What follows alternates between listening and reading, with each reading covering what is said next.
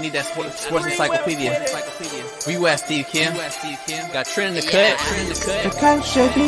What up, what up, what up, man? The real Coach JB. My main man, Big Smitty. Ah! Are y'all ready for this? Ground like something to prove it. Came to a conclusion that it's Man, I'm ready to go! Ah! JB and Smitty from West Coast to your side. Worldwide, we in your city. Keep it 150. We never change what's happening. Hurdle Lincoln. In any metric, Coach, you cannot have Russell Wilson in your Nick gave me my first offer. Like, it, it, you gotta have that store. You gotta be marketable. Hockey, football, baseball, then basketball. Oh, I love this fucking show so much, dude. Are you mixing light and dark at 11 a.m.?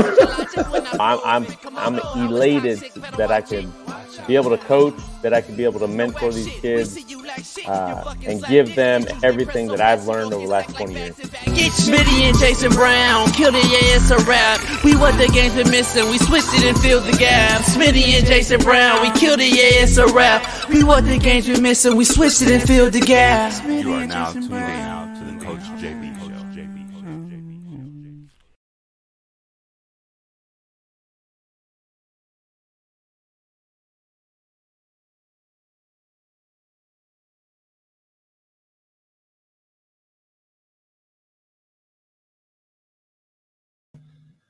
What up, what up, what up? The co- real Coach JB here, man, for the Coach JB show with Big Smitty. We are proud to announce we have a new ad sponsor, and that is Prize Picks.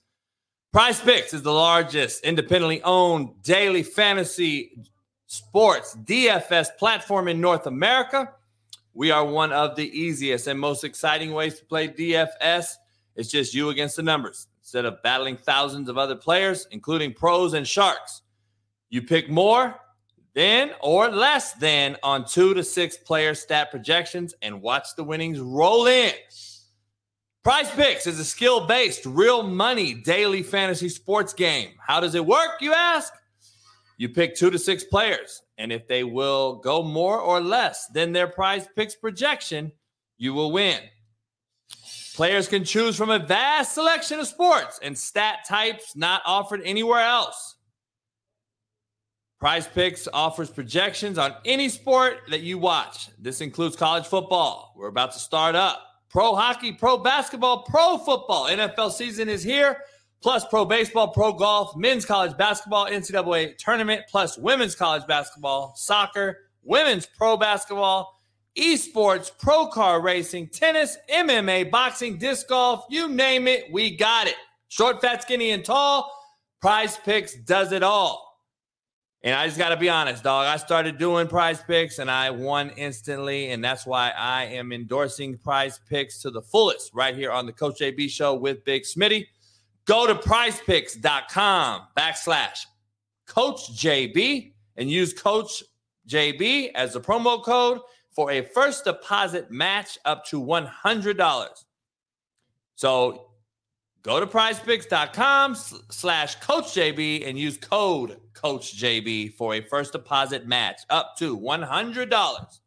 Prize Picks is the best betting app online in North America. Go get it and do what Coach JB and Big Smitty does every day. We bet Prize Picks. Head on over there, prizepicks.com slash Coach JB and get you $100 match right now. Appreciate you. Peace. What up, what up, what up? The real Coach JB getting ready to go live every single morning. I got the wild thing on. You don't know about this shirt. Every single day, I got the fire shirts on. I got the shirt game cracking. Y'all don't know about this shirt game right here. But it wouldn't be the Coach JB show without my main man, of course, Big Smitty. Yeah, I got the halfway flex with the brush at the same time because I'm talented like that. What's going on, chat? What's going on, all you Team Smitty fans in the chat, man? I'm rocking with y'all. And JB, I'm rocking with you. I love that shirt. The one thing about that shirt that I like the most, JB, is the year on there 1994. I got trivia question for you. Which all time great was born in 1994? I'll give you a hint. He's on this show every single day. If you were born in 94, Damn, homie. I don't even know where to go. I might have to make a, a, a, professional decision. Um, I What graduated high school in 94, homie. Well, that's when your boy was born. I was bang banging from 86 to 94. Yeah. I was banged out before you was even born. Right, right. I nutted you out, and then 94 came, and then I graduated. I God, didn't, I didn't start thugging until about 01. old. You got me feeling old in here. I didn't start thugging until about 01. You know what I mean? That's when I was in the streets, 01, You 02. born in 94 TikTok. I graduated high school in 94. God. Don't argue with TikTok. Most of them of us wasn't born until 2004. Cats in this chat right here are talking about they're born in 94. Everybody, put your year you was born right now in the comments. Hurry up. I want to see it before we get the show started. What year? Joe Accord, he old as hell. He graduated high school in 94. Sean Walker said he graduated college, had his third degree in 94. Look, look, he said, if I was conceived in 89, can I claim 80s, baby? If you was born in the '90s, 90, don't matter. Nope, don't count. The 90s, baby, homie. We because I oh was born in the 70s, but I'm an 80s baby. We got an 05 one in here, though. Ooh. Oh five, God damn. 97, 99. Let's be clear here. Let's be clear on this, how this thing works. If you're born in the year, so let's be, you're born in a decade. So Jerry Ports and Sean, same age, 70, born in 70. They're six years older than me. Sheesh. If you're born in the 80, in the 70s, you're an 80s baby. Now, if you're born in 1970, though, they're 70s babies. Yeah, you right. I was at born 76, but I was an 80s baby as far as me running around, you know, running around. So You damn, Uh, you damn near, you damn near in 70s almost though. You older than a bit. You was born in 76? 76, JB. You know, you know how much life has changed for you since 76? I don't think the Atari was out in 76. Your ass old as fuck. The pager wasn't out yet. They didn't have cell phones yet. You were using the, the, the house phone that did this. My grandma had that. You had to put your finger in the in the in the thing and turn it like this. Everyone Artesia. What? Who is this? We got to know each other, right?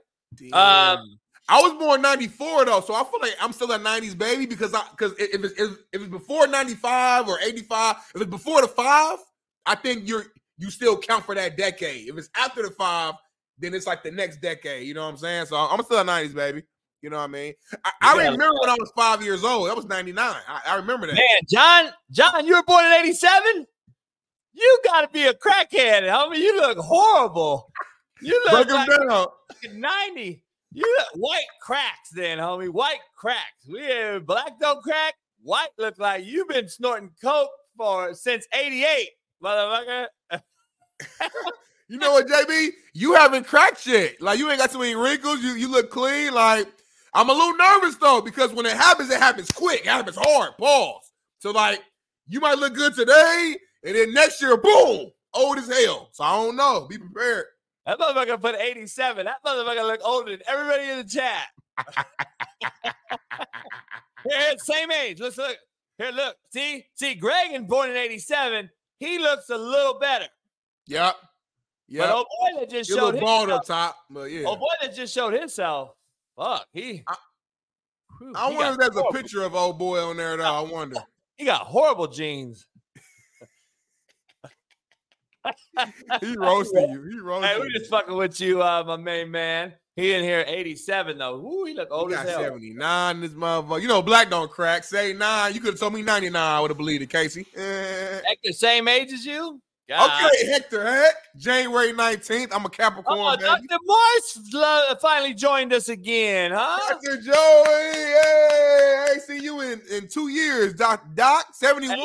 Okay. At 71. She's younger than a lot of cats in here. Why is Yeah. why did TikTok shut me off? Because you probably cussed. You probably said something. You probably did some. said You, know. hate speech.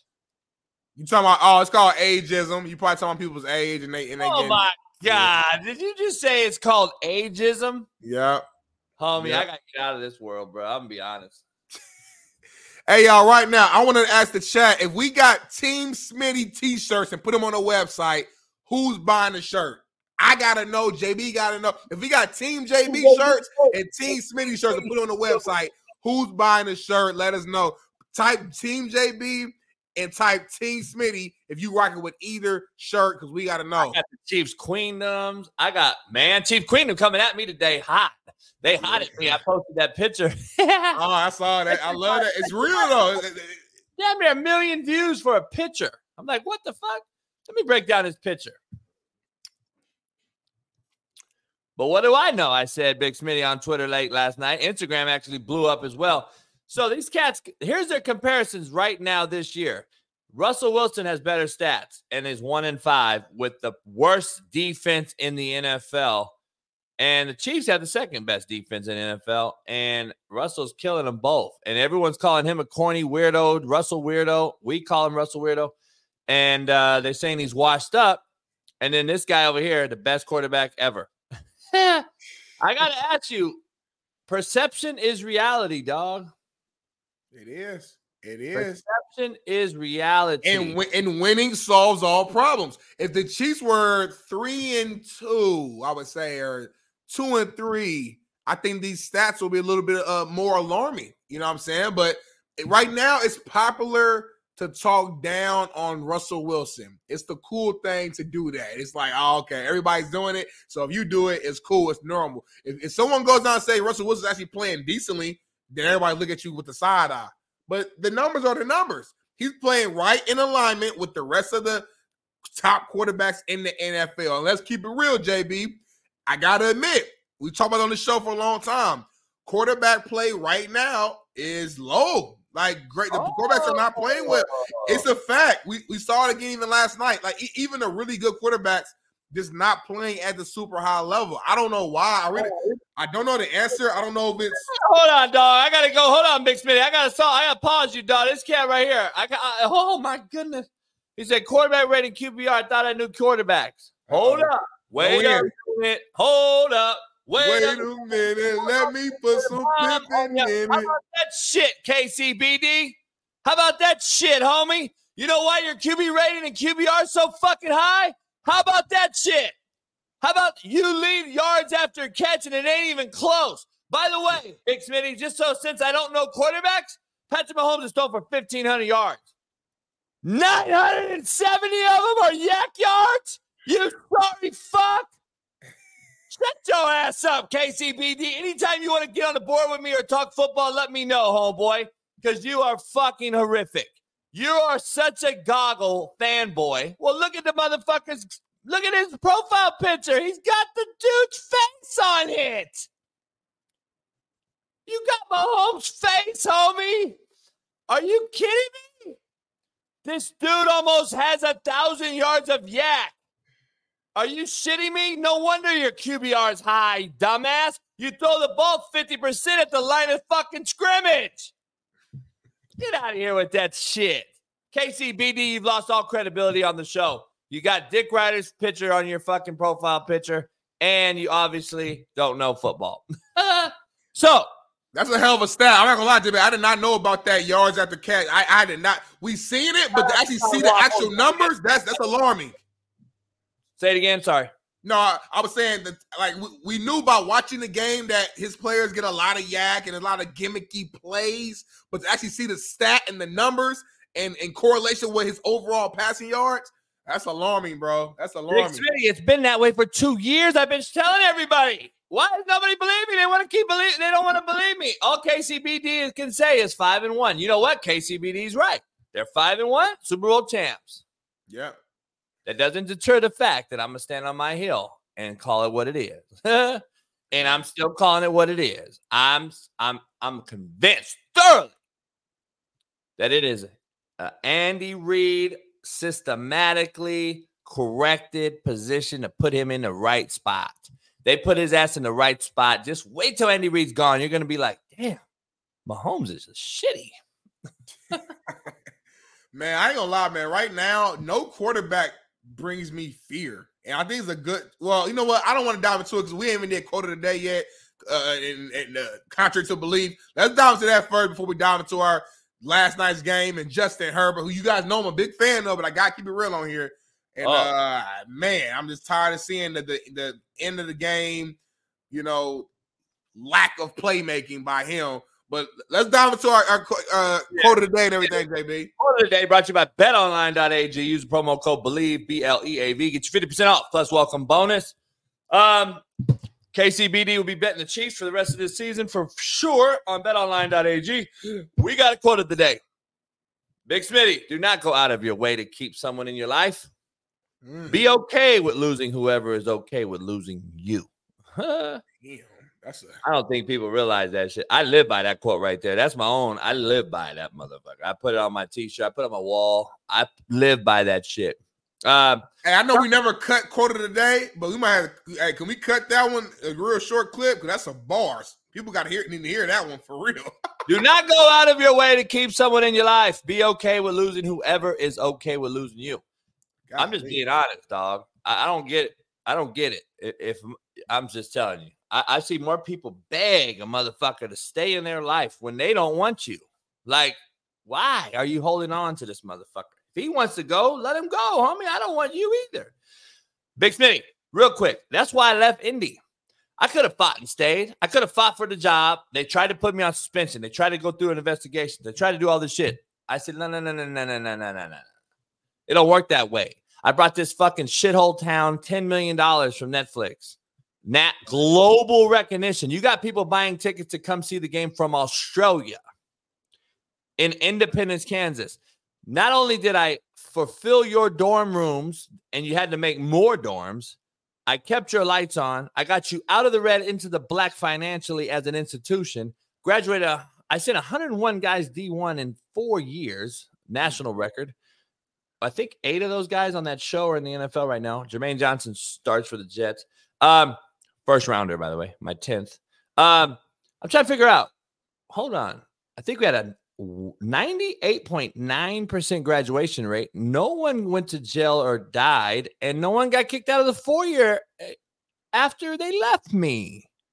But you're gonna suspend me and put me in investigation? Nah, I'm good, Big Smitty. If you don't want me, I don't want you, homeboy. I'm out. Give me pay my severance and get the fuck out. that's real. Because guess what, Big Smitty?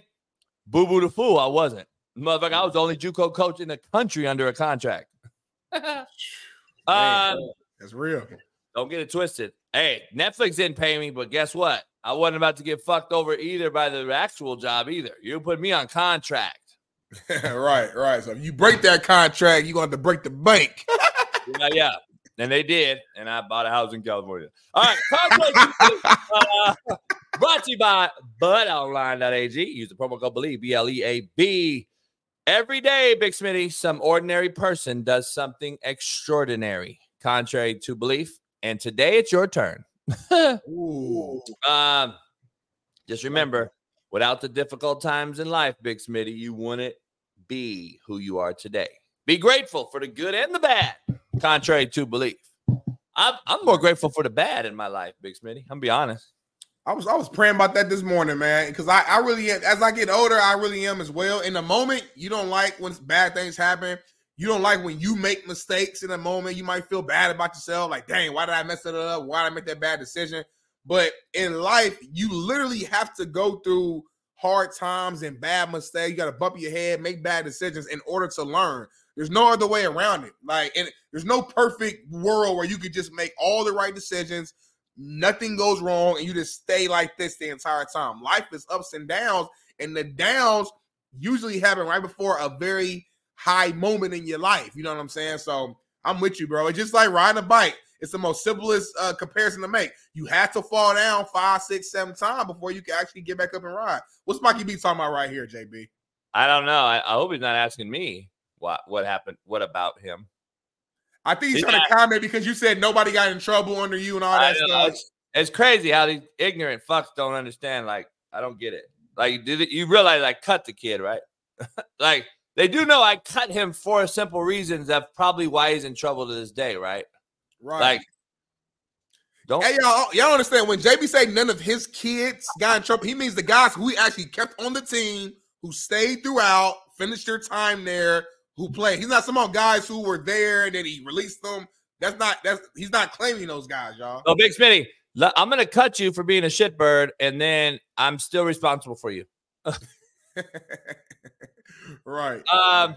Anyway, We got a lot going on today, dog. Um, we do. We do. Hey, I got a, I got a, I got a poll question. Is your boy Justin Herbert over fucking rated?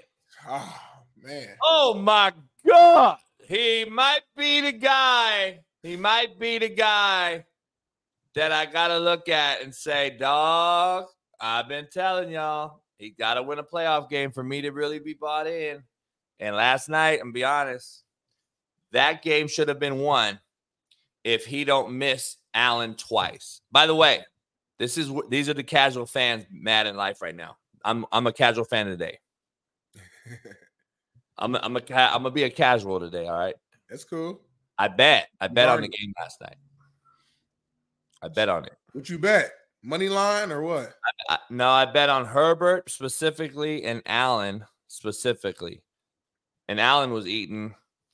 If Allen would have got those two catches that Herbert missed them on wide open, I would have won like 100K. Motherfucker Herbert, homie, is now on my shit list. Are you Herbert like that now-? Damn. Herbert is now the worst quarterback in the uh, Give me my money, Herbert. Hold on, hold on, hold on, Big. We gotta address this guy. Who's this guy? Do you know him? Never heard of him. Let's see. What's his picture of? Black cat? White cat? What is he? No, it's a brother. I mean, I don't know if he mixed with something, but it's a brother. It's like he's a basketball player, about six two, six three. I don't know if it's a high school. I can't really tell if it's a, a D three. I don't know. And it might not be his picture. You gotta be careful, man. You got a lot of trolls, JB. Right? I never know if they're real, fake, or they purposely trying to piss you off. I really don't know. He can't lead. I, don't- I think he's trying to piss you off, JB. I really do. I I, know. I'm not tripping. I, I don't. I'm trying to figure out who he is. Like I, I'm trying to figure out. How, he knows me. He play for me. I'm saying, like this cat lives around me or something. Did you coach basketball in college? I don't know. Did- uh, Oh, did I? Did I cut him? did I cut the motherfucker? Is that why? I'm trying to figure it out. I, I don't know. Um.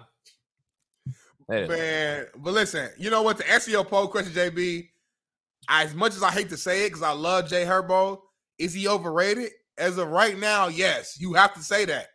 The money that he's receiving, that he's received, the praise that he he gets on mainstream media, by myself, on social media, he hasn't fully earned it yet in terms of winning a playoff game, winning when it matters, and then this season specifically. I'm just tired of seeing late game situations where the ball is in your hand and you have a chance to win the game and you don't do it. I, I don't want to hear the excuses about O line and getting sacked or whatever. Like, because listen, all the real all time greats, when they had the ball late game under two minutes, they put fear in your heart. Tom Brady, Peyton Manning. Like, I'm talking about the all time greats. And we look at Justin Herbert as an all time great talent.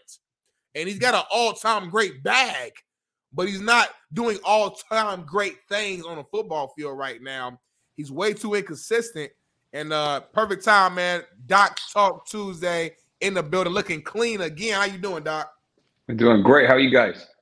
Doc, you swagged out, man. You're swag. I got I got a tweet yesterday when you posted something. Some guy tweeted out. You know, Dr. Morse is just a cloud chasing Twitter doctor, right? And I go, really? I go, it's fucking crazy. I said, I so is KD, fucking LeBron, are they all cloud chasing too? Does that does that like take away from their greatness? Because I'm tripping. You still follow the motherfucker. So I'm like, I'm like, I'm trying to figure out these trolls are unbelievable. They're heavy in this chat today already. So That's all right. Here. So I, Love I, it. Uh, I, I, I've done two things. One thing, I'm going to stop listening to him, and B, I usually block him before I get it to him. My block Yeah, list is I crazy. from Michael Rapaport. no, call him Dr. Matumbo. I got, I got something from Doctor. Ra- I got something from Michael Rapaport some years ago. Um, like I'll I'll comment. I'll, I'll make one last comment to him, and then I block him. And it, it But yeah, totally so they can see it. It Yeah. fucks their world up. It fucks their world up. I'm just telling you. They'll make another account to DM you. Why you block me? It's unbelievable. Blocking is unbelievable. It's unbelievable. Um, yeah, yeah. we got a lot going on, Doc. Uh, let me ask you this: If you were picking fantasy, is Justin Herbert absolutely just pissing on your damn parade? Because he Uh, just I did pick him in fantasy, so yes, he is. He's in my fancy too. Like we did, we did win this week, but it was by a hair. We should have won comfortably. That- that- the weapons are were silly. Kellen Moore was supposed to be. like It that. hasn't been as pretty as I would like it to. He should be a top three guy right now, without question. Like in terms of fantasy, he's not. I looked at this or I'm like, I I was in and out of the game. I wasn't watching the game fully last night. I'm like, how the hell is it still 10-10? I'm like, what's going on here? Yeah, it's He missed. weird. Like offense has not been overall great. Quarterback play, as much as I hate to agree with JB, but got to be honest, has not been that great this year. And I don't know if the defenses are catching up to offense. And you know, I'll probably ask that later with Matt, but it's just something weird going on. Um, and also, man, obviously a ton, a ton of injuries. I've been following your page and scrolling the last like couple days, trying to stay up to date with so many injuries. What's going on with Justin Fields? Is he- he's getting surgery on the thumb? So uh, I, I preface this my Sunday night video with basically saying it may be easier to tell you who's healthy than who's injured, and and, and it's crazy. It's we're in week six, like six, like I mean, finished. We just finished week six, so it's like you know, like it's crazy. So I'm in the process of making a list of all the injured quarterbacks, and it's like half the league already, um, which is crazy. But um, so based on Jay Glazer's tweet, he said that he dislocated his thumb, his throwing hand. Uh, That's a big deal, a real big deal. If you dislocate another finger, okay, fine. But the thumb is vital. Without the thumb, you're not really. This is what makes us human.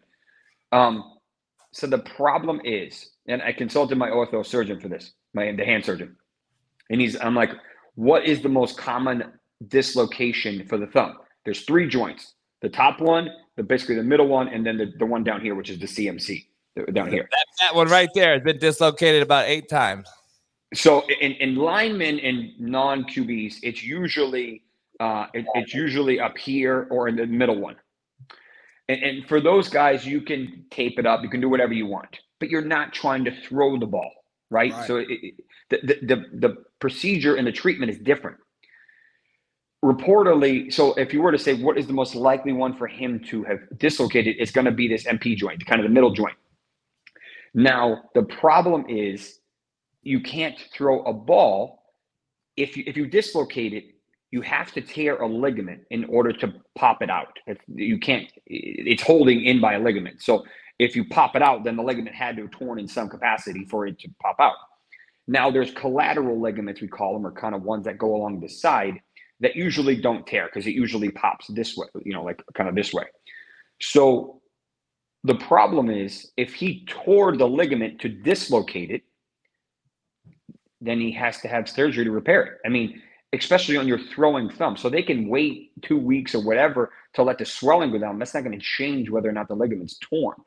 Mm. I couldn't imagine throwing like this, Doc, without a thumb. The thumb is number one, in my opinion. It's number You one. I mean, you can't, you can't hold, I mean, I mean, yes, you need the top, but you also need that to guide and throw and velocity and angles. And so that's part of my concern. This is not common. I, I actually wrote my team this morning. I'm like, hey, let's find a list of all the different thumb injuries that quarterbacks have had. Remember, Rodgers had a broken thumb last year. Right. That one kind of went underneath the radar. We still don't know exactly what it was. Um, we we had Tua years ago with his partial tear of his UCL.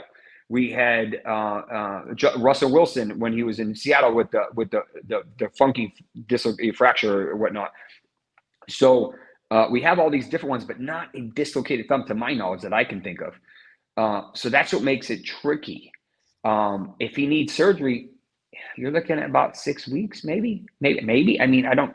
Uh, it depends because not only do you have to be able to hold it, but then you have to be able to squeeze it and endure it, and it's about to get cold, so that ball's going to be hard. The ground's hard, you know. So uh, th- this is when it gets complicated. So it says yes. Ideally, he's coming back in two, three weeks. But if it's truly dislocated and truly torn, I don't know how that's possible. Man. Doc, I still can't move my thumb. Like, like I still don't have the strength in my thumb holding that ball. Oh, yeah. This 23 years ago. And and Yeah. you'll have arthritis that you didn't have. If you didn't dislocate it, you wouldn't have it. It's called traumatic arthritis, like And ankle got- fracture, anything. All these fingers are fucked. Yep. Yeah. Yeah. You was born in the seventies. You was born in the seventies, JB. So you're gonna have arthritis regardless. Let me ask you about another quarterback, uh, Trevor Lawrence. Trevor Lawrence had a little uh, situation late in the game. How serious Yep. is that? Should we expect him to play this week? What's up? What's the latest on on, on him? So he got lucky, or at least in context. Uh, he kind of they kind of gator rolled him. I think that's what you guys call it. Kind of Yeah. like can they roll, kind of. Um, it could have been a lot worse if his foot was planted and he had weight on it, but he, I think he was kind of like up and he didn't have a whole lot of weight on it. Uh, similar to what like David Montgomery had like a month ago or whatever, kind of like that roll type of thing. Um, so my suspicion is he kind of tweaked the knee. Unfortunately, he only had three and a half days to recover because they have the Thursday game. Right. So that's kind of counterproductive. Maybe if they had a Sunday game, maybe he could go. But this is your franchise quarterback, right? This is not someone that is just a backup or, or a backup, you know, running back or whatever. Like the game is bigger than one game. Like the, you know, so that's part of the reason why I think if he's probably going to want to try to go, but he's going to be really limited, and that's probably going to be increased risk for him. And he's he might not be able to move and step into his throws, like kind of like Burrow. That, that that so that's if if they hold him out, that's the reason. I don't, I'm not overly concerned about the injury. It's just more of the inflammation and the fact that it just happened three days ago, and now you're asking him to play again. Um, and move around and scramble and and, and and I just don't I just don't think that's realistic. Hey, I got this ticker on the bottom from your page uh, that's got the check marks and stuff. Saquon's back now, right? Correct. Yeah. Austin Ekeler came back. Aaron Jones, is he back? Something's going on with Aaron Jones. Um, uh, my suspicion is he injured it, um, re-injured his hamstring in week four. I'm losing track of the month, the week. Um, I think it was Yeah, four. Three or four. Yeah. The one he came in and like didn't do a whole lot. And we were like, Yeah. what, what just happened? And then he didn't play, and we were like, wait a minute, what? My suspicion he's he re-injured it either in the game or in practice, because that's the only thing that makes sense to me. Like, why is he not healing? You know, why why did he not play, or why is he? So uh, yeah, I mean, they have the bye, so they have the luxury of the bye. Yes, he should be healthier, and he should be ready to rock. I don't know if he's going to. We haven't seen anything yet. Uh, I think they, they commented he was running yesterday because because they're on uh, coming off a bye so they usually start to practice earlier. Um, but we probably won't know formally till Wednesday, tomorrow. Got you. Got you. You know the, the, the oh, no, go ahead, JB. No, no, you're good. I, I was just gonna say Cooper Kupp just back, no, no problems. He looks great. I mean, he looks great. I'm happy. I'm I'm, I'm happy uh, because this is a, this was risky. I mean, think about in general. Zoom out from the player. He had tightrope procedure last year. He is 30 plus. He is had a hamstring injury in early August. He had a month to rehab. He re-injured it in late August. Then they gave him basically another month off and now put him into a massive role with crazy volume. I mean, that's very high risk. Yeah. You know, even a 25 year old, I don't think would be able to, most, you know, wouldn't be able to handle that per se. Um, but Cooper is a different beast, right? He's, he's, he's, he's elite for a reason. Um, he may have tweaked his ankle. Um, Coach uh, uh, Dr. Chow posted something on on his thread with, that there was a good video. This is the same ankle that he had the high ankle on. I don't know if anything's going to come of it. Uh, usually, it's not a big deal.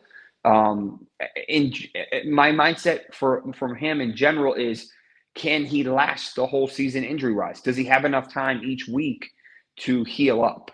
Um, you know, because it, it, yeah, you just took a month off and you played a, a, a game. Now you have six days to have rehab up and, and, and play a game. Then you have another six days. So I mean, it, it starts to stack. And at that point, how is he playing? Can he handle that volume in week 10, 11, 12, 13? Like, you know, I, we don't know. We, we haven't got there yet. Uh, we hope so. I mean, he's ridiculous and I want to see him on the field, but I'm cautiously optimistic. Two two guys I have to ask you about. Um, it's crazy when you broke that it had like a million views now when that day. Uh, the Deshaun Watson deal. Obviously, something was deeper down um, when you mentioned that on this show. And then Deshaun Watson's, the, I guess, the number one issue right now. They still beat the Niners without him, which is crazy. That was impressive. Addition by subtraction is a real thing. I've been saying that for years. It might be a better thing without him. But anyway, um, where do you where are you at with him? Like as far as what seriousness of his issue? Yeah, so they finally gave us some clarity because this, this this team is weird. The information they release is a little fishy. Remember, they initially said, "Oh, we cleared him; he was okay to go." So either the MRI was poor, which happens, or they didn't do an ultrasound, which I find a little surprising, or they weren't overly impressed and said, "Hey, just suck it up and play. We owe you, you know, you, we give you a lot of money." But either way, they basically said, "Hey, like you can play." Obviously, didn't play. That was the DTR game. Now we go through a bye, and it's been what three weeks, so, over three weeks. Oh, wow. And now we finally hear he's got a subscapularis injury. The subscap is this front one right here, kind of the one that goes across. But it also goes, it kind of, it, it basically reels up and attaches to the inside of the back of the shoulder blade. So, like on the inside of it, closer to your front. And it, think of it as a coil. So it kind of coils. And this is what you use for across your body, like your seatbelt, like the seatbelt motion. That's what I call it. So Ooh. the problem is if this is so there's a couple different grades of injury. You can have a contusion, which is just bruising. You can have inflammation of the tendon, which is tendonitis. If that doesn't calm down, that becomes tendinopathy or chronic changes to the tendon. Then you have injuries. Grade one strain, grade two, grade three is full thickness. Initially, they called it a bruise, which is just bruising. Painful, but usually resolves relatively quickly, or at least enough to, to function. That hasn't happened. So now they say it's a subscapularis and there's an injury to it. Okay. Now we hear more. How bad is the injury? Is this a grade one? Is this a grade two? It's unlikely to be a grade three because they would have already ruled them out and then that would have already been surgery and a big deal. Um, so if it's a grade one, okay, fine. But steroids are not going to help this. Injectables like your your your you know your cortisone or whatever. You could put PRP in there, but it's not going to work fast enough, or it's going to create a ton of pain, which is helpful, but not in two weeks to get it back in the field. You could put stem cells in there, and depending on which one you, you can use. Rehab is very important for this, but is it fast enough to allow him to throw 20, 30 times? And then if it, his arm gets hit, can he handle that? Mm. Can he handle landing on it? You know, these are all things that he needs to be able to do it in practice before you can even contemplate throwing 20, 30 times in a game, 40 times in a game. You know, so that's part of the concern. Is he coming back this week? I have no idea. I did I I do not know. I'm, I'm happy we got clarity, but I don't know what I don't know where this is going. What about uh moving north to the Minnesota? Justin Jefferson, I know he's a big uh you know, a lot of people out there fantasy and otherwise are looking uh to figure out what's wrong with him. I've heard now six weeks hamstring. What, what how serious is this? So I, I, I called this a 1.5 to 2. And, and, and people like, well, there isn't a half a grade. Well, if you look at it under ultrasound, which is what I do all the time, sometimes they look worse than a one, but they don't look real, real bad, which is a two. So it's kind of a, I don't know, 1.5, whatever. Uh, at grade twos are, are they're not they don't heal quickly. You're it's more like six weeks than it is four weeks, and it can be closer to eight weeks. Now the problem is, a you really don't have a whole lot to play for. Cousins already basically said he's not getting traded and he's not going to waive his his clause, which is fine. But now you're thinking, hey, almost like JSN did in his last year at college, how risky is it to suffer a further injury and potentially be a negative effect on my future contract situation. Probably got a call. Yeah, I get what he's saying. Yeah, go ahead. You've already proven that you're elite. There's no question about that, right? There's no question, hey, can he do it? Like the kids are unbelievable. So now the question becomes can he, if he comes back, I'm assuming he's going to be the same player, but he'll have increased risk of re injury. That's the nature of hamstrings. Is he coming back immediately at four weeks? Is he coming back closer to six or seven weeks? And for fantasy, how much do you have to give up to get him? And how many games are you actually going to be able to use him? Because they still have a bye, I believe, too. So it's like that's part of the tricky part. And if you said, hey, they're, you know, two and seven, we're shutting him down for the year, would I be surprised? Probably not. Cooper Kupp was shut down last year. He could have came back. It's like why risk it? You have nothing to play for, and then they're already talking about your quarterback possibly getting traded. He might not even be there. Just a lot of factors that goes into it. Um, Doc, I got to ask you this too before you go. Um, people in the chat are asking, how serious is this Aaron Rodgers comeback? I saw you posted something uh, uh the other day when he was throwing the ball around pregame, and you at, you might have said even yourself that this is crazy what he's doing, like like crazy, like the way that we've never seen uh, with someone with an Achilles injury. Like, are you surprised to see him out here just throwing the ball around and puts move around so freely right now after three was it three weeks of a surgery? He probably couldn't hear me there. I think he was trying to uh move his mics around a little bit there. But yeah, I mean, the Aaron Rodgers situation is crazy. If, if Doc can hop back on, I'd love to hear his point on there. I know he sometimes has to hop off and and and and get you know get going. But yeah, I don't know if you saw he he he posted a guy. So one of his partners, there he is, right there. Um, there he is. Yeah, yeah. there's a technical difficulty. I don't know what happened, but I couldn't hear you all. No problem. Well, I was asking you about the the Aaron Rodgers man. I think you might have posted something uh, yeah. the other day, like when the video leaked of, or not leaked, the video was out of him throwing the ball pregame, and I think even yeah. you were kind of surprised and shocked yeah. to see him out there. Like, how wild is this right now? I don't like he's moving around. He looked pretty good for an Achilles surgery. Oh, he's looking, he he breaking he breaking barrier. He breaking crazy. So uh, I sent JB uh, a coach a um, a video from my partner yesterday, um, who who does a lot of these. He does he does a, a ton of Achilles. He's a high level foot and ankle specialist in uh, at Rothman, and um, he I wanted his thoughts on it because this is his niche. This is exactly what he does, and he was saying like. I'll let him, you know, you can see tweet the video on my YouTube or on the timeline, but um, in general, a quarterback super for impressive. Yeah. Go ahead. You can talk talk over him because I know I'm going to put up the video where he kind of shows what's going on with his right there. Yeah. So he's he's talking about the speed bridge and the technique. He's talking about what, why he's able to do this faster. Basically, they they sew the two ends together and then they basically put a full suture, which is the kind of blue one around it, around it to take some of that stress off. Now, and eventually, what he'll talk about is the dynamics of the different positions. So the fact that he doesn't have to be a running back. He doesn't have to be a wide receiver. He doesn't have to be explosive off the line like a D end. That's part of the problem. You know, all those guys rarely come back sooner because they can't they can't get back to that explosiveness repetitively. Rodgers just needs to be able to move around.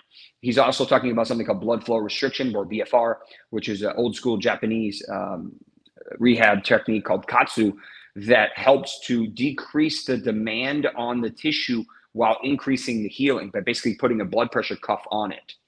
Uh, and that allows to only put in, say, five pounds of stress, but you get 20 pounds of, of, of healing, we'll call it. So it, it, it, increases it. And and they're doing grass and they're doing dry needling, they're doing, you name it. He, if he if it's possible, he will be doing it. Um, I wouldn't be surprised if they put stem cells in there too, uh, either either then or, or in the future. But um, this recovery is bananas, like straight up. Uh, uh, and, and, and part of the concern is that if he comes back, which is bananas in its own right, but I don't want players to make this expectation of normal. Like Cam, Cam Akers, hey, he came back in five months. We can do it. Like, no. Like, yes, just because he came back in five months, look at his stats. He looked awful.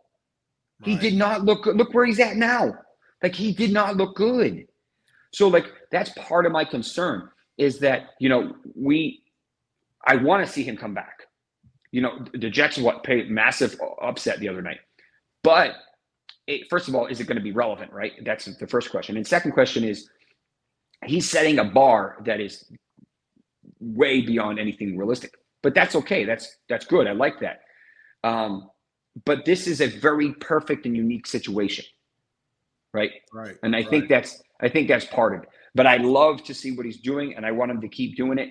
The only thing I have a little concerns about is two things, and, and, and Dr. Parekh talked about this. One, stretching that uh, new tendon too quickly, which mm-hmm. will lose the laxity and, and, and, and be detrimental. And two, re-tearing it. Gotcha. So th- those are the two problems. They're both relatively low. The, the, the, stretching is, is more common than, than the re-tear. But in general, you know, and, and but I think it's going to be you know, super dope if if he can even sniff the possibility of returning in December or January. That'd be insane. It'd be nuts. It'd be nuts to see that, JB. He's coming back. I am telling you, he is. Hey, Doc, let me ask you this before you get out of here. Brock Bowers on the college side. If I was an NFL agent and I and I signed Brock Bowers and I call Dr. Jesse Morse and I hire you to be my uh, thorough investigative doctor to go through my client, which happens. Um, because I get called by him all the time for former players of mine that enter in the draft. Do you tell that agent keep Brock Bowers out the rest of this season? He's already possibly, possibly could be the first goddamn overall pick. He's so good. He's probably the best player in football, in my opinion, college football. Can A, would you would you suggest him sitting out? And B, what is tightrope surgery? Can you explain that to the fan base? Actually, just tweeted this before I came on like a half hour ago. So if you want to see a visual, but uh, so tightrope is a procedure that we specifically use for high ankle sprains, sometimes with fibular fractures as well. In addition, um, that so the the tight the, there's three types of ankle injuries. One is um, a, a classic lateral uh, lateral ankle, not a big deal. Uh, then you have your medial ankle, which is super rare, really, really uncomfortable. That's what Michael Thomas did. Then you have the dreaded high ankle, which is not only the bottom, but also going up the shin, right? Mm. The problem with that is that's a thick ligament that holds those two bones together. And what happens is when you injure that ligament, it starts to come apart. And what happens is those two bones come down and enter the ankle joint. So they come down, and ankle joint does not have a lot of play. It doesn't have a lot of wiggle room. So what happens is because that ligament is not strong, it will cause it to stretch. So that's why you'll see a lot of people that have high ankle. Um, immediately they get put in a boot and they put in a walker or crutches or something because if you put your foot down and put weight on it, it wants to stretch and it's really, really painful. Like even for a week or two after, it can be really painful. Now, if it's a grade one, uh, usually, uh, not a big deal. Not with high ankles. High ankles are awful. High ankles are very, very frustrating because they're what we call rotational injuries. So when you put your foot down and try to rotate or pivot or translate that energy to whatever side you're going to, you need that high ankle to be able to do that, that syndesmotic ligament. And the problem is you can't do that if it's not tight enough. So we just saw Ekeler come back after what, a month or so, five weeks, whatever, four weeks and he looked pretty good. We saw uh, Saquon basically come after three ish, almost four weeks, and he was struggling a little bit early on, and then he kind of broke a big one. But in general, these are very explosive uh, zapping. So they zap a lot of explosiveness, and that's part of the problem. So the the good news, and we just saw this with Ryan Tannehill on Sunday in London, is that if you have a high ankle sprain and have it repaired, which he did last year, the odds of having needing another surgery are very, very, very low. And that's what we saw. They just announced this morning he did have a high ankle, but he's not going to require surgery because the hardware prevented it from re-injuring. Mm. Long-winded answer to say, I think Brock Bowers should probably sit out unless they're in national contention potential, which obviously is always a relevant topic. If it's not for that, prepare for the combine. What would you say to Eric Weddle and, and Urlacher and guys that have been on the show here yesterday? Eric said he would never have gotten surgery on a ankle of this significance because he goes, you know, my long career and, and, and buddies of mine that played and got injuries for things like this, these tightrope type of things. He goes, it's kind of like opens you up for Pandora's box. It, it weakens certain things, and now it. I think you become more susceptible to getting another surgery, another surgery. He's like, I wouldn't do it unless I absolutely had to on something like this. Do you agree with Weddle on that, or um, so, are you saying this is new science, possibly? So there's. It really depends on the severity. If it's a grade two and you're aggressive, like what, what happened with Tua at Alabama, remember they they ended up getting his ankle and then returning him in like two weeks or something crazy. That, yeah. in my opinion, is crazy, super aggressive. If it's a, if it's grade two, you can rehab it. You ain't going to be good for about six months uh, at least. Um, and I agree with with, with Weddle saying in that regard. If it's a grade three, unfortunately, you don't really have a choice. It's never going to heal. It just won't. It won't. It'll be what we call unstable. So regardless if you give it a month or six weeks or three months, it's the ligaments are never going to be tight enough where you're going to be able to do all the cutting. Alvin Kamara in the past was uh, was attributed to saying it took me about six months to fully get back my explosiveness after my high ankle. Like these these injuries suck. They're awful. They're really really frustrating, and unfortunately they're very common because a lot of guys when they fall down, a player will push their heel with their toes mm. still planting. So when that happens, the heel goes yeah. down and then the ankle splits. That's that's basically how you do it. Uh, you can do it a weird way, like Khalil Herbert a couple weeks ago when he had that fluky play that he kind of fell on his own. He suffered his own high ankle without touching him anyone. But um, that's the tricky part. Uh, and we're starting to see maybe some new evidence, some new data that really isn't published yet, um, that there may be a little bit of a correlation or causation. I'm not sure what it is yet between having a tightrope procedure and and having uh, either a hamstring or a quad injury the year after.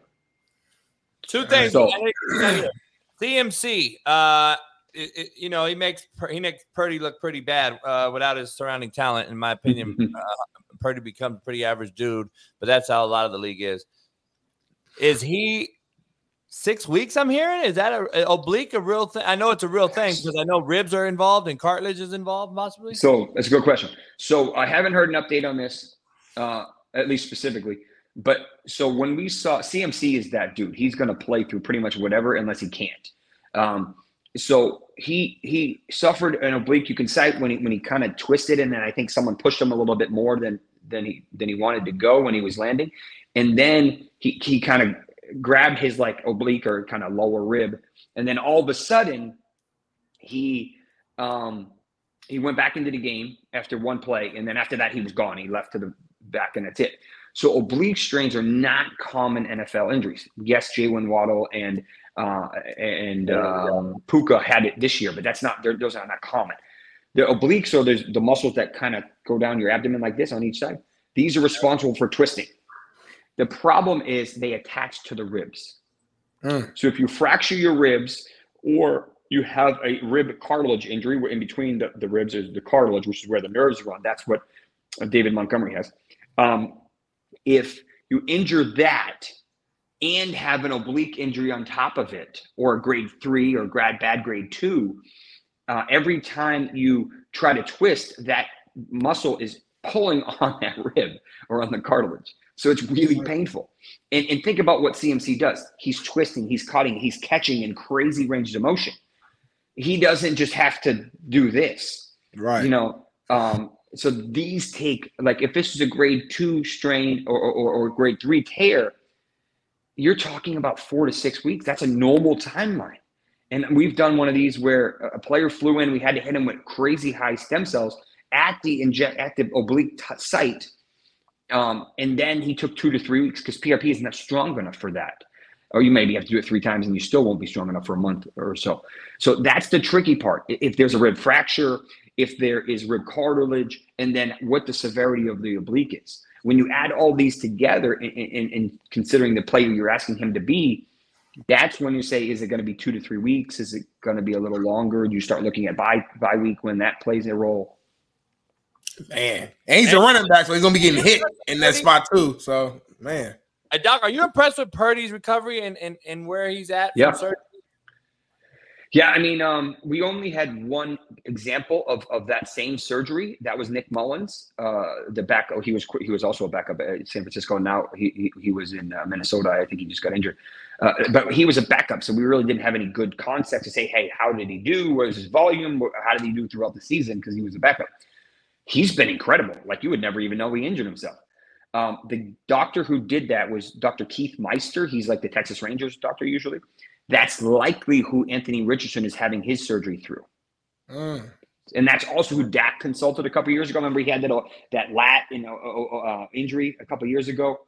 That's likely that's likely what um, the same doctor. So he does a lot of he does a lot of baseball work, but he also does a lot of NFL stuff. Super last thing is Jimmy G okay? He went to the hospital after the game. I don't know how serious that was. Yeah. So um, there was some rumblings that he may have went to see if he had a lacerated kidney or, or, or organ. As we know from Colorado, that's a big deal. Um, I think he came back or is coming back. But uh, you know, it, it, sounds like he got lucky. But but uh, obviously that's kind of a big deal. So obviously you need your back to really be anything more than anything. So I wouldn't be surprised if he misses this week, just because it's only been a couple days. Uh, but I think he got lucky, uh, at least in in in in, in the sense of fractures or in the sense of um, uh, lacerated organs or anything like that. If he has that, then obviously he has to miss about a month. So. Hey Doc, how about the guy that I would pick right now to build a franchise around? Uh, Sunshine, Trevor Lawrence. How how's he? Uh, he tweaked his knee, but he he'll be all right. He'll be all right. Just give him a. Oh, he Thursday, right. I believe. Yeah, yeah, that's the problem. The short week is going to be contra, uh, you know, counterproductive. Got you, man. Doc, as always. Hey, the doctor that I we just were showing uh, Aaron Rodgers deal. He out here in L.A. The one that no, no, he's in uh, Philly. Oh, he's in Philly. Okay. Yeah, he's in Philly. He does. He does. Uh, he's at Philly and, and Jersey. They they have a couple offices. I got you. Yeah, man. Always love, man. Appreciate you, and uh, have a good week. And let me know if you need anything. I, I'll see you next week. Sounds good. Take care, guys. Doc. Stay Appreciate clean. Always clean, pimped out. The Uh, ladies love me here. Everybody leave that man alone, man. Leave that man alone, man. Hey, he has a lot of knowledge, and uh, hey, man, I love, I love the Doc Talk Tuesdays, JB. Always gotta love. hey, it. what'd you uh what'd you ask? I just saw the chat. What'd you ask? The Trevor Lawrence question, we had a whole discussion about Trevor Lawrence. That was like the first question I asked. He went through the whole thing. He said he kind of got lucky. It wasn't that serious. He might sit out this week because they just played and they got a Thursday night game.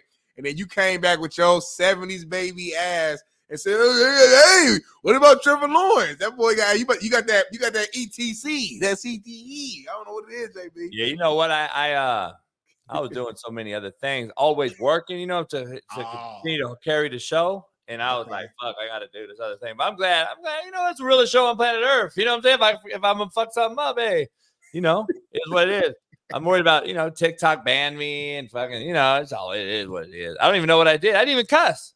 Um, you're welcome, D Jones. I did that for D Jones, by the way, because he was late. He was late getting here. Uh, okay. I didn't know you cared about D Jones that much, man. That's that's really nice of you. Hey, you know that certain people can do certain certain shit on social media and Yeah. it blows up seemingly overnight. Like this shit right here. Fourth down and goal. Like what? That shit blew up. Steve Kim posted that shit and everyone called Steve Kim racist. He racist. R A C I C racist. He Steve Kim posted.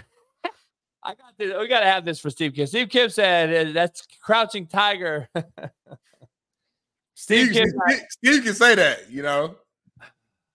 I know he can. Uh I can't say that. Ah, You you can't man, because you're you're already racist to the community. um, I don't think, I don't think, you, I think you can, though. I don't think I could say anything. You can't, yeah, you can't say shit. Your Nah. history fucked up You everything. Can, you get away with a lot more than me. yeah, because people feel sorry for me, you know what I mean? But you can't say shit. You a white man, not even a white woman. You a white man. You got everything. Mid '90s, actually. I, how is that? You were born in the mid '90s. No, I was I was born- no, listen, 94 still makes me a 90s baby. Once you get to five, now you're you're you're, mid 90s. You're past that hump. You know what I'm saying? Like in math, when you do the when you do the, the average, the median, all that shit, that's the rules. If it's over the five, you round up. If it's under five, you round down. So I'm a 90s baby still. Yeah, uh, Big Matt's going to join us here in a minute, but former colleague of yours Ah, shit. hit the news. Um, He talked about it too. He joked about Oh, it online, shit. man. I said, "Oh shit." Cause I already knew what it was, man. They did they did Ung Bad.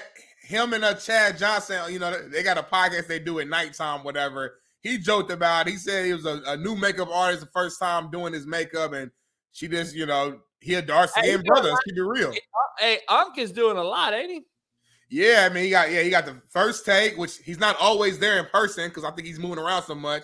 He got Club Shay Shay, which is like a usually like a, a once a week type of cadence, I think. And then he got the the podcast with uh Chad Ocho Cinco or Chad Johnson that's on the volume. So he just he just hustling and making money in different pockets. You know what I mean? Kind of remind me of myself. I got the JB show, I got the porch, I, I go I, Fox. Me and Matt might, might do some business together, Six Zero Academy. Like we got a lot of shit going on, man. What's going on, Matt? Morning. Good morning. This motherfucker just delete. I'm delete him out of the show. So this is me and Matt um today. You, you Uh, racist, baby. You racist. I'm racist. R A C I C. Racist. Uh, we had a lot of. We had Dr. Morse on Big Matt. We had a lot to discuss about all the injuries going on. Um, CMC. He said could be a six week injury or longer. Oblique rib cartilage out of place. Very very uh fucked up injury because of all the movement that he makes. And then he broke down Aaron Rodgers. He believes Aaron Rodgers will be back this year. Unprecedented um, happenings going on with Aaron Rodgers. Um, wow. it's unbelievable that the technology, the so I, I think it's more one's will with Aaron Rodgers than it is technology. And ayahuasca, the black room, the retreat, um, you know, weed, Taco You know, Bell. Ready Rock, hash hash, whatever you want to call it. Um, you know, it is what it is. Uh, shit. But I mean, pretty impressive, Big Matt, that he was out, you know, actually out there throwing and. Uh, uh, okay, look, the reason there's more injuries, and I've really put a lot of thought into this. I know, crazy, right? But I think the reason there's more injuries is because more players are more apt to speak up about being hurt now. Because you can't just cut me for having a, a bad ankle and then just put it on the waiver as injury waived. Now I can go. But explain yourself, Matt, because tell people you could before when you played. Yeah, yeah, well, they can still do it. They still injury waive guys, but now it's there's now a moral compass, and the moral compass is social media. So I have a voice just like the Denver Broncos do, or the Dolphins, or the Jets. And like for example, when I was with the Dolphins, I got rolled up on in a game really bad tore up my knee, and then went Wednesday or Tuesday yeah. So Wednesday, Thursday, Friday, practiced all week with a brace on, and it was terrible. It was miserable. I couldn't move. Mm. Getting shot up, doing all that because I didn't want to get cut. I'm a league minimum guy. So, and they still at the end of the week injury waived me, and I went home. Now, these days, if that would have happened, I have a voice and I can voice my displeasure with that and how shady it is. And they probably wouldn't do it. They probably put me on IR and I'd sit there the rest of the year and come back the next year because it's a bad visual. Right. And regardless of what the NFL says, they are all about their own visual and keeping that at a high standard. So I think that the players now understand that and they know that if they've got a little bit of a ding, that they can just sit out a week or two and be healthy rather than turn it into a seasoning ending injury, trying to be tough and prove to some coach that doesn't even like them and some team that says that they're family, but it's really just franchise that isn't going to do anything for them when they're done. Because you know we don't have lifetime health care and you know it's our union is super weak. I mean unbelievably weak. And you know DeMaurice Smith is a he's a puppet for Goodell, and Goodell's a puppet for the owners, and the owners love the structure that they're under. So again, this is another thing that the players need to collectively bargain. And they did this. The players did this. They collectively bargained this deal. So they can't bitch too much. But I'm an ex player and I didn't have anything to do with it. So I can bitch as much as I want. And I, I don't know. I think the NFL, it has a little bit of a toughness problem, but it, that also means that they're smarter. So right. I'm kind of torn on this, man. I mean, I, I as a guy who, played through a bunch of injuries and played through a broken leg and double torn groins and dislocated elbows and all this other bullshit. Should I have probably taken a week off? Yeah, probably. but that, back in my day, there wasn't no, there wasn't any take weeks off shit. Like you were either playing or you're getting cut, and there's no way to tell everybody what's actually going on. So it, I, the players have more power than they ever have, and they're using it. And that means that more guys are going to miss more games and injuries are going to be up. But let's also not forget that we're still playing on synthetic turf that doesn't give, and you slip constantly. And it, it, you know, on top of slipping, you're also your body's giving, not the ground. I think that the players should negotiate that everything's played on grass. And if the franchises, let me just be blunt here, if the goddamn fucking franchise can't figure out how to grow grass, you don't get a football team anymore. You you you have to move. Your fucked up town or your your you know whoever's growing your grass, um, you, you don't get you don't get a team anymore. Yeah, and we started to show off. We've already suggested that we have an entire field made out of weed and we play on it. Damn, so, that'd be crazy. I'm gonna get tackled and light up real quick. Just, just get tackled and just grab a bunch, put it in your pocket, walk off the field. they O line won't be chewing dip. They be chewing weed. Dog, fucking... you, first, first of all, you two fucking drunks don't know shit about sports. You don't eat Yeah, weed. let's get humped. Let's get crunk in this motherfucker. I want to see more fighting. I want to see this shit more. So, so how would you feel about this? And I love this idea a penalty box in football. I know you've been saying that. Um, I've been saying I'm going to keep saying it too until someone listens. Um, I don't know. I mean, you just said you wanted fighting. You fuck. Pick one. Well, I know, but I'm trying to figure out what penalty box thing about like one minute, one minute major, or ten. You miss ten plays. So if the guard and the middle linebacker get in a fight, we walk to the 50, we take off our helmets, we glove the fuck up. Whoever goes on the ground first loses. We shake hands, spit blood, walk off the field, 10 plays down, 10 plays down, then we get to go back in the game. That's a great fucking idea. Uh, 10 play. But it's hockey. We're not hockey players. And then imagine, like, like you said, it's your starting center or your starting quarterback or some shit like that. Like that could fuck the whole game up. Well, hold on. Last year in the playoffs, didn't we watch Josh Allen try and fucking mix it up with Christian Wilkins? He, he Yeah. tried. He like, jumped over him and like tried to throw some fucking quarterback punches, which are like, ah, ah! That's how quarterbacks fight. You motherfucker. That's how you fight. Matt, show me again how they fight. Matt, I was so nasty. I was so different. Eh, you Jimmy, can't hey, put Jimmy, hey, he swear this was the most gangster quarterback of all time. Like you weren't throwing hands like that. Your That's lineman the protects you, ball. Jamie. Keep it real. Keep it gangster. I bet you Yeah, he was under the pile just like grabbing nuts and squeezing them, twisting. I did it all. I did everything. I did everything. JB Uh, like he just walked around with a cut off sleeve jean, fucking vest, fucking slick back with a fucking toothpick in his mouth, just beating everybody ass, slamming vest? hands in lockers and shit. Yeah, like you wouldn't beat people ass like that, JB. You a Hey, nice there's, there's, uh, I know we're gonna get into some pass rushers here. Um, I know we're gonna get into that, but I gotta ask you. Trent Williams came and saved the day, and and and, and Gardner came called out uh, Debo. He called out Debo. He said, "Debo, you were basically a bitch without Trent Williams coming to your uh save to save you." Uh, Um, and then Debo posted a little picture of like, "Don't make me go back in time," and your ass getting slapped up in New Orleans. And where you at with that? Trent has seemed to always. It, it, it- I love it. We don't see it enough. Um, where am I you've been critical of Colorado's University of, of guys coming to people's defense. Like, where are you at, Lyman? Where are you at? Let's go. Fuck it. Let's start something up. Where you at with Trent defending Debo? And then where you at with Debo going after Gardner Johnson, who said basically you need Trent to fight? You do. But they have him too. So when you've got a big brother who's better than everybody else and everyone's scared of, you don't leave him in the fucking basement. You bring him out. And if you watch the video, everybody's all about trying to get down until 71 enters the fucking room. It's like a mosh pit. It's like a mosh pit. Okay. I go in a mosh pit and it dies. I haven't been in one in a long time, but now I want to go just to see if I have the Trent Williams effect. You know what I'm saying? Like if the Trent Williams effect is very simple. When shit goes down and you walk in and shit stops, you have Trent Williams affected the room. And there's very few people that can do that.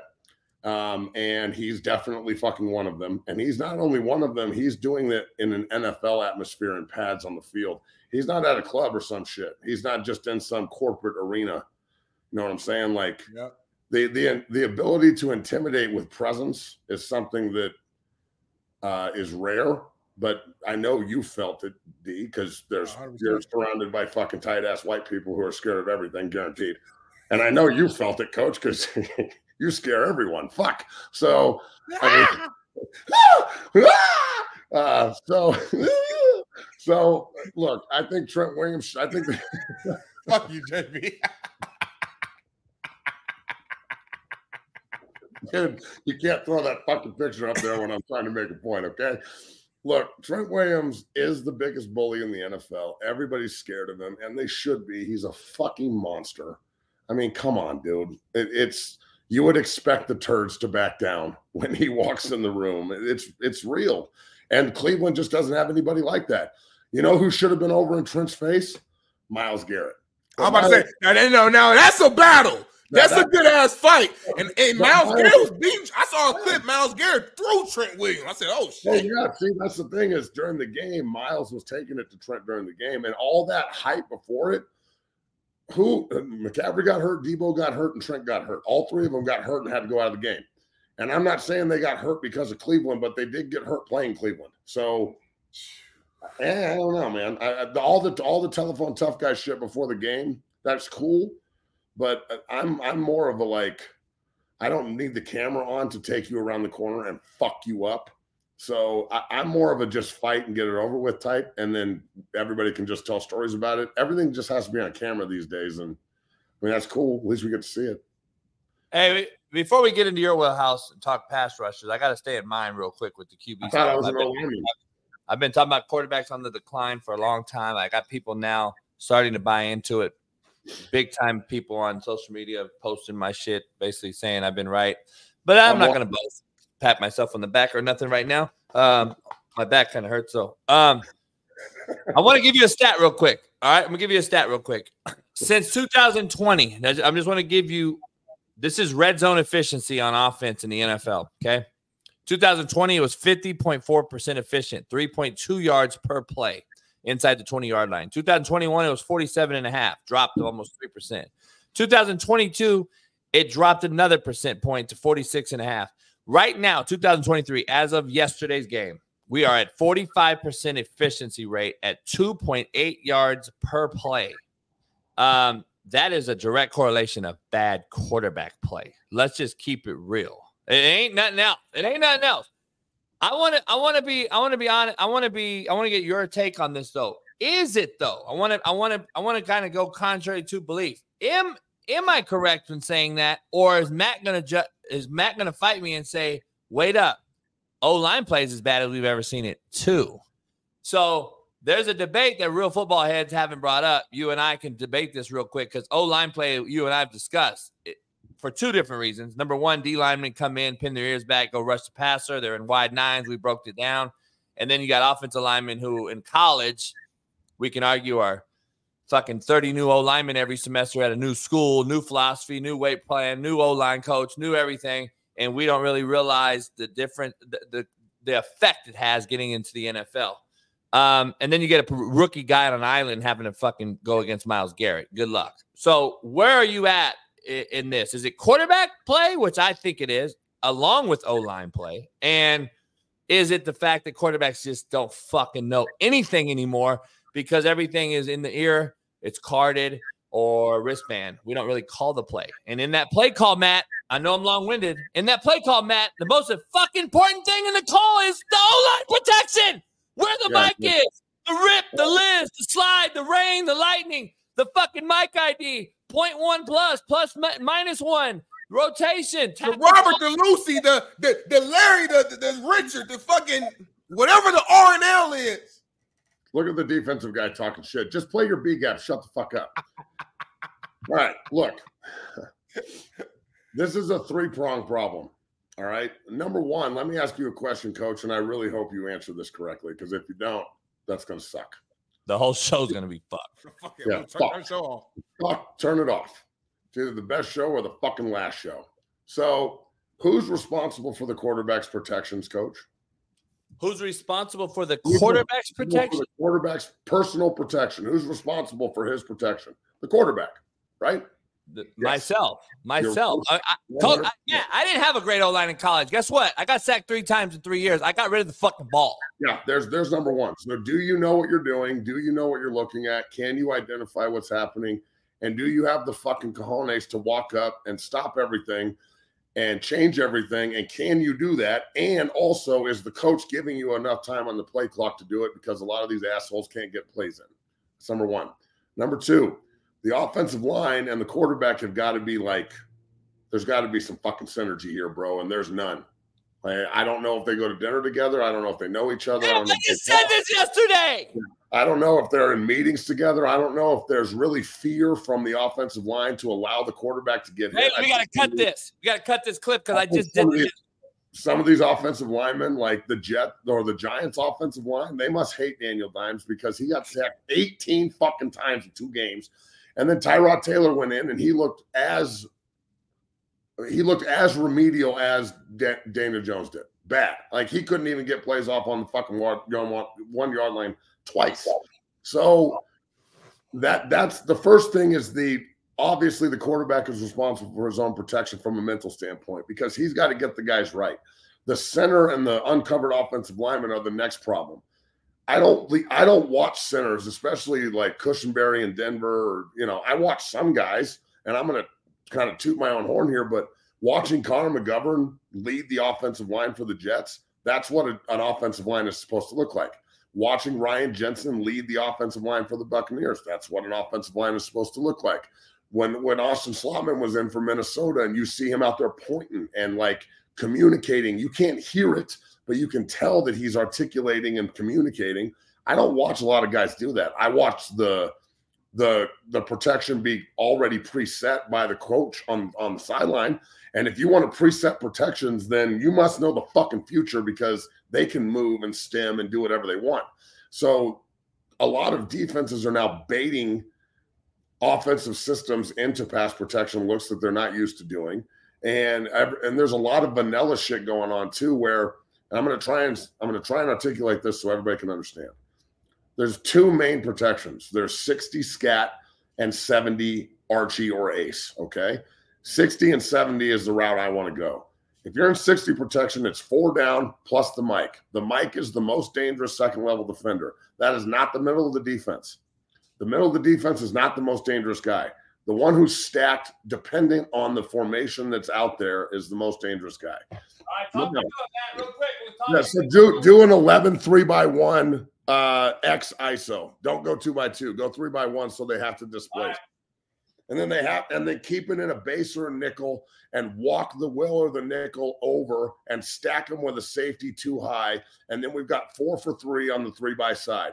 And you've got to push the uncovered offensive lineman, whoever that is, it's most likely the left guard. He doesn't have a hand down to him in an over front. They're all going to push right Roger. And it leaves the left tackle isolated one on one with the backside beads gap, what's called the squeeze gap. You're gap. talking four man slide. We got to go here, here, these two right Here, here, here. And then it, it rock ISO the backside guy. Yes. Perfect. Now, what I think lines should be doing, rather than just consistently giving them this vanilla 60 look over and over and over and over and over again, which is literally what Sean Payton and the Broncos do every goddamn play. No one ever just throws in 70 protection where you point the same guy. So 70, we would walk up and point the nickel the same way. Excuse me. You'll walk up and point the nickel or whoever is stacked over here by coach the same way, but we're going to go the opposite direction. So now we're helping the backside left tackle on a backside slide to pick up a five technique who thinks he's one on one. Or if you run an underfront consistently and you've got a five and a three backside and they're always one on one and always winning, well, why don't we go 70 pro and switch to protection, but not switch the mic point? Because we don't want to give the linebackers any any any indicator that we're switching shit.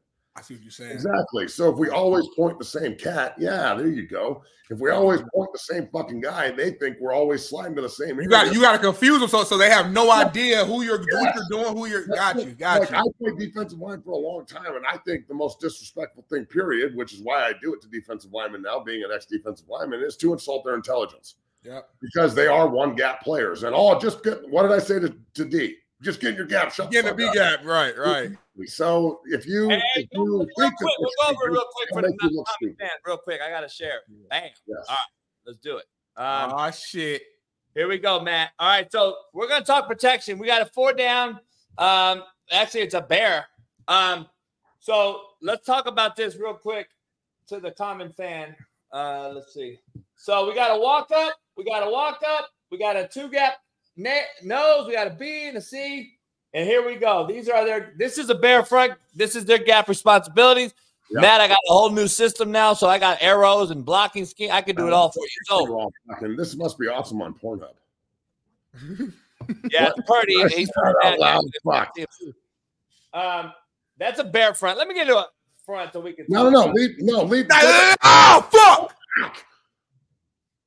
I like this. I like this front. Do they bring both the fucking linebackers too? All right, let's watch it then. I doubt Fuck it. it. Stop.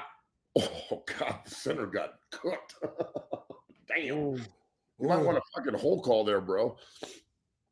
But see, this is my other thing: is why is the fucking center stepping left on a zero nose that is Dexter Lawrence? That's sexy, Dexy, bro. That motherfucker's got hips. He's told everybody. You should know. I mean, come on, you can't jump left when you're in a 5-0 one-on-one. And look, so if you can't block this look, which obviously San Francisco couldn't, you have to go Terry or Tally, which is a full man slide right or left, R or L. And the back, because they got two backs right here, they're 21. All right, so they're 21, two by one. And then I'm sure Debo is X ISO'd on the left side. If Juszczyk is going to go out and Kittle's going to go out, then McCaffrey has to be the dual read player.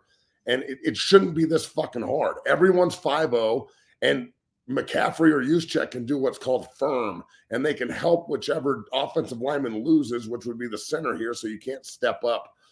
personally, I think as an interior player, that face pressure is more detrimental to a quarterback than side pressure. He's used to getting hit from the side from elite pass rushers and kind of just like being put in bed. But when you're 330 and you run through somebody's chest in the in the in the pocket and he's taught to step up, that's where quarterbacks get hurt. So that's what I mean. That's a that's a really hard play right there, and you have to attest it to the three in the nose. I mean, they pinch the pocket so hard that he can't complete the ball. So now here's the uh, new angle, Matt. This is from the other eh, side of the ball, but the same play. You got both all 22s. I got everything, sir.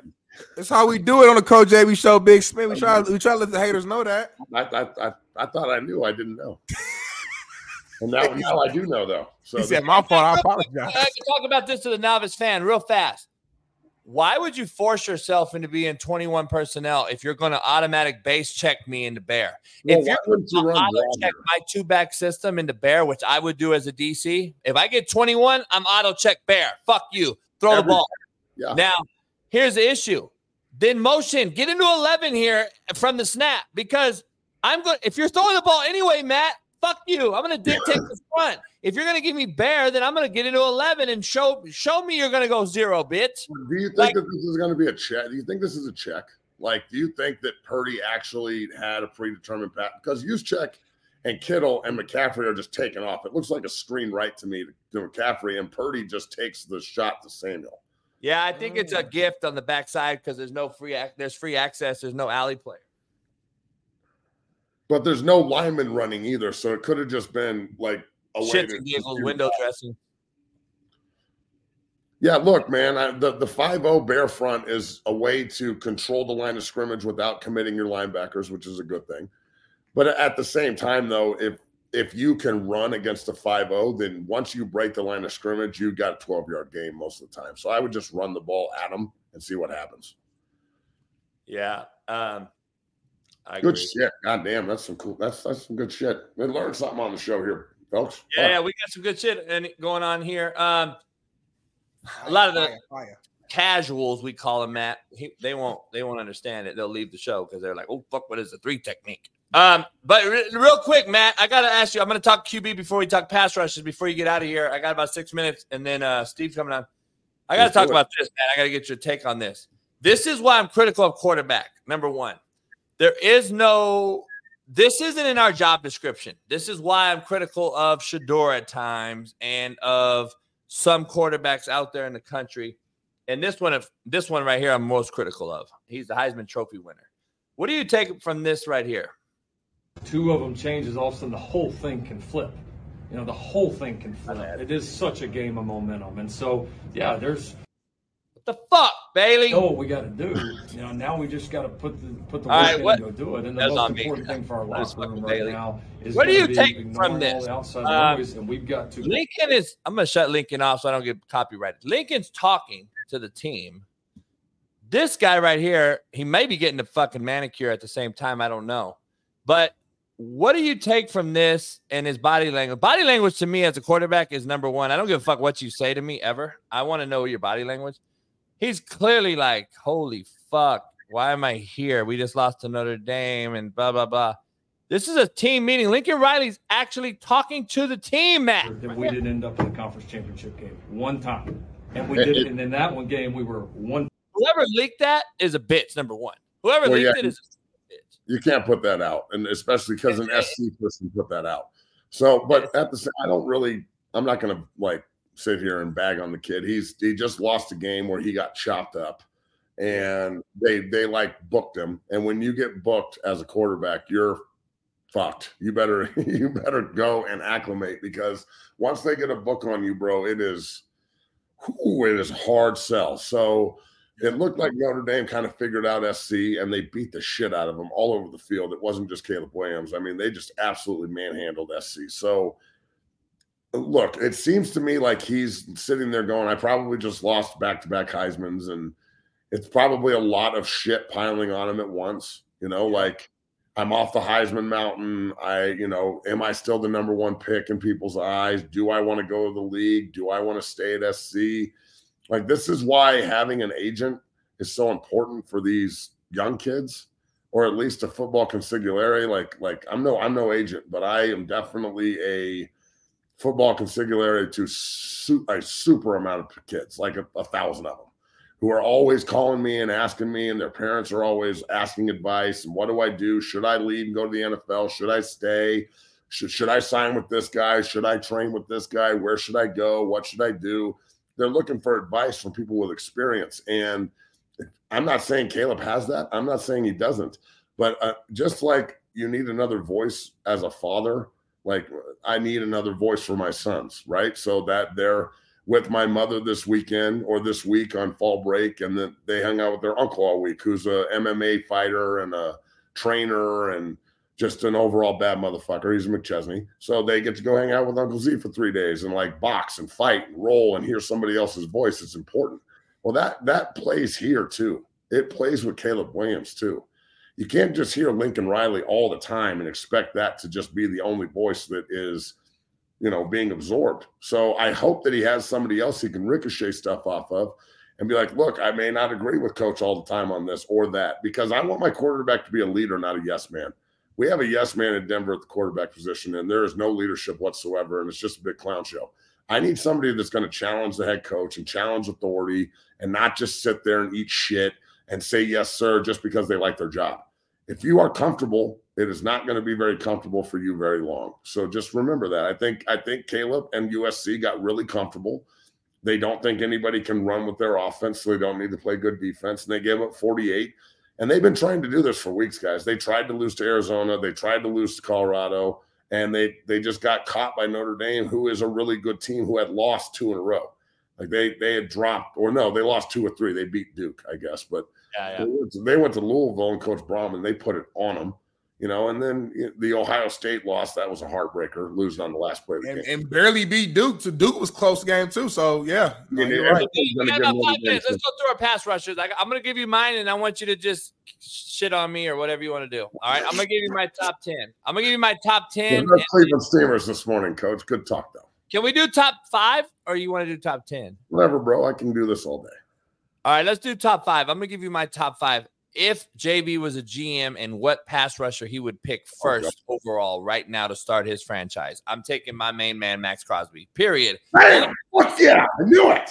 The reason I'm saying I'm taking Maxx is because of one simple thing. He's yet to miss one football game in his Never career. missed a game. He's never missed a game. He's available and he will fight through it. I don't know if you guys remember that he was drafted as unrestricted.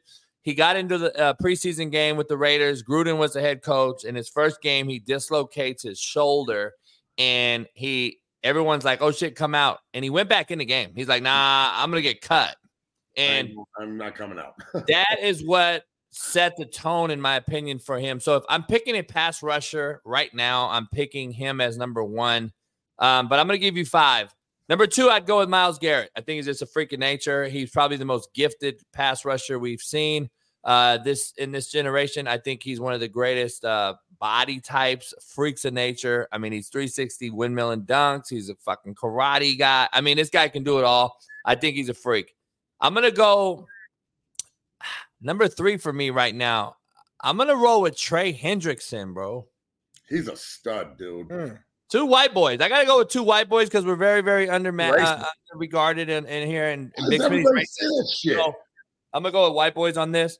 I'm gonna go. to play D line. We ain't racist, fucking jerks. And you know what?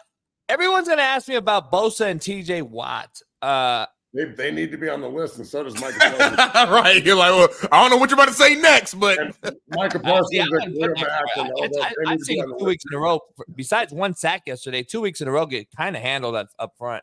Um, do you put Von Miller in there for you, or is he too hurt and old? If Or I'm, do you if put I'm talking historically, then Von Miller absolutely is a top five pass. yeah, historically, for right now? Come Let's just say right, now. Give me your five right now. Give me your if I'm talking right now, okay, if I'm talking right now, it, and look in order, I guess five to one, I would go uh TJ Watt, Bosa, or okay, okay, hold on. Aren't they kind of hurt a lot though, man? Yeah, but uh, again, football's violent and people get hurt. It's uh, they always come back and do it again. It is what it is. Uh, TJ, I would go Watt, Bosa, Fuck. I have to do six. I would do Yeah, I Watt. like Cameron Jordan, bro. I have to do six. I'd do Watt, Bosa, Garrett, Parsons, and Crosby. And then and and that's only five, right? Yeah. Who am I I think so. forgetting? I like I like you know I like that don't get credit. Cameron Jordan Hey, he's a fucking stud too. Like and Trey Hendricks is a stud, and and Hutchinson. Hutch is good. Hutchinson is a fucking animal. animal.Calais Campbell just got his 100th career sack. Shout out to Calais. The pride of Denver, Colorado, by the way, went to Mullen High School. Calais Campbell. That's a bad motherfucker. Great dude, too. Great human being. unbelievable dude. And and look, like we're not even talking about Aaron Donald, and he's like he's still the most elite player at his position. Fletcher. I'm Cox. just talking past rushers outside, but yeah, I get I know. There's Can't be outside necessarily. But see, this is my thing with defensive linemen. I, the reason I love Maxx Crosby so much is because he puts everything together. He is a dominant run stuffer. He is a dominant effort player, and he is a dominant pass rusher that shows up at the biggest moments. I know Micah Parsons only had one sack in two weeks, but the one sack came in crunch time where he ran through two motherfuckers and put Herbert in the dirt, which directly reflected into the next play where Gilmore got the pick because Herbert had happy feet because he's got crushed. So, And, and it- guess what? He also missed two wide open touchdowns because he's overrated as shit. So let me ask you this. Let me Can I, go. can, I, can I get my fucking list or just fuck Smitty? Fuck Smitty, huh? The guy No, who no, played no, D line and played three Man, you're going right. I got it. I got. I got this plan for you. I got. I'm gonna let you sell us off into sunset. Fuck Big, Big man, I gotta ask you this question because I know you're leaving here soon. Is Khalil Mack not playing better than anyone right now, though? Yes. That's why I brought his name up. I mean, he's old and he's balling, but I mean, six sacks in one game is going to make you look like Superman. It very rarely happens, but I'm, I'm glad it happened because he. Look, everybody seems to have a guy. Everybody's got a guy that can go get it. Buffalo's got like six guys that can go get it. I don't think it used to be like That's this. Got eight. but At the same time, I think offenses used to force defensive linemen to play the run in order to earn the right to rush the passer. And now you just go out and rush the passer because they have guys that are there to play the run, if that makes sense. Yeah. So whereas back in the day, you would you have Bruce Smith has to play every down and he's a complete defensive lineman. Where now you've got three technique or five techniques in, in college that are moved to three technique in in in the NFL and three techniques that are moved to one technique and one techniques are moved to guard and center. And I only know that because it happened to me. And and a lot of outside linebackers don't like putting their hand on the ground and getting in the dirt. And now they're a defensive end and they don't want to play the run. And you get circumstances where you have like in Denver, you got Browning and Nik Bonitto, who are great pass rushers who can go get it. But if you run the ball at them and put them in a seven technique, your edge is flattened. It's not creased. It is gone. Like you're they're destroyed. They can't play the run. So I don't know, man. I feel like there's a target on a ton of of defensive linemen now too because they can't do everything rather than being complete like Aaron Donald, Fletcher Cox, Crosby, Garrett. You know, Micah Parsons is becoming a complete player. Like there's there's very few guys. The Thibodeaux kid in New York, when he plays hard, he's pretty fucking good. Yeah. Like that, there's there's dudes everywhere, but it's just a matter of can you put it all together on all three planes: effort, run, and pass.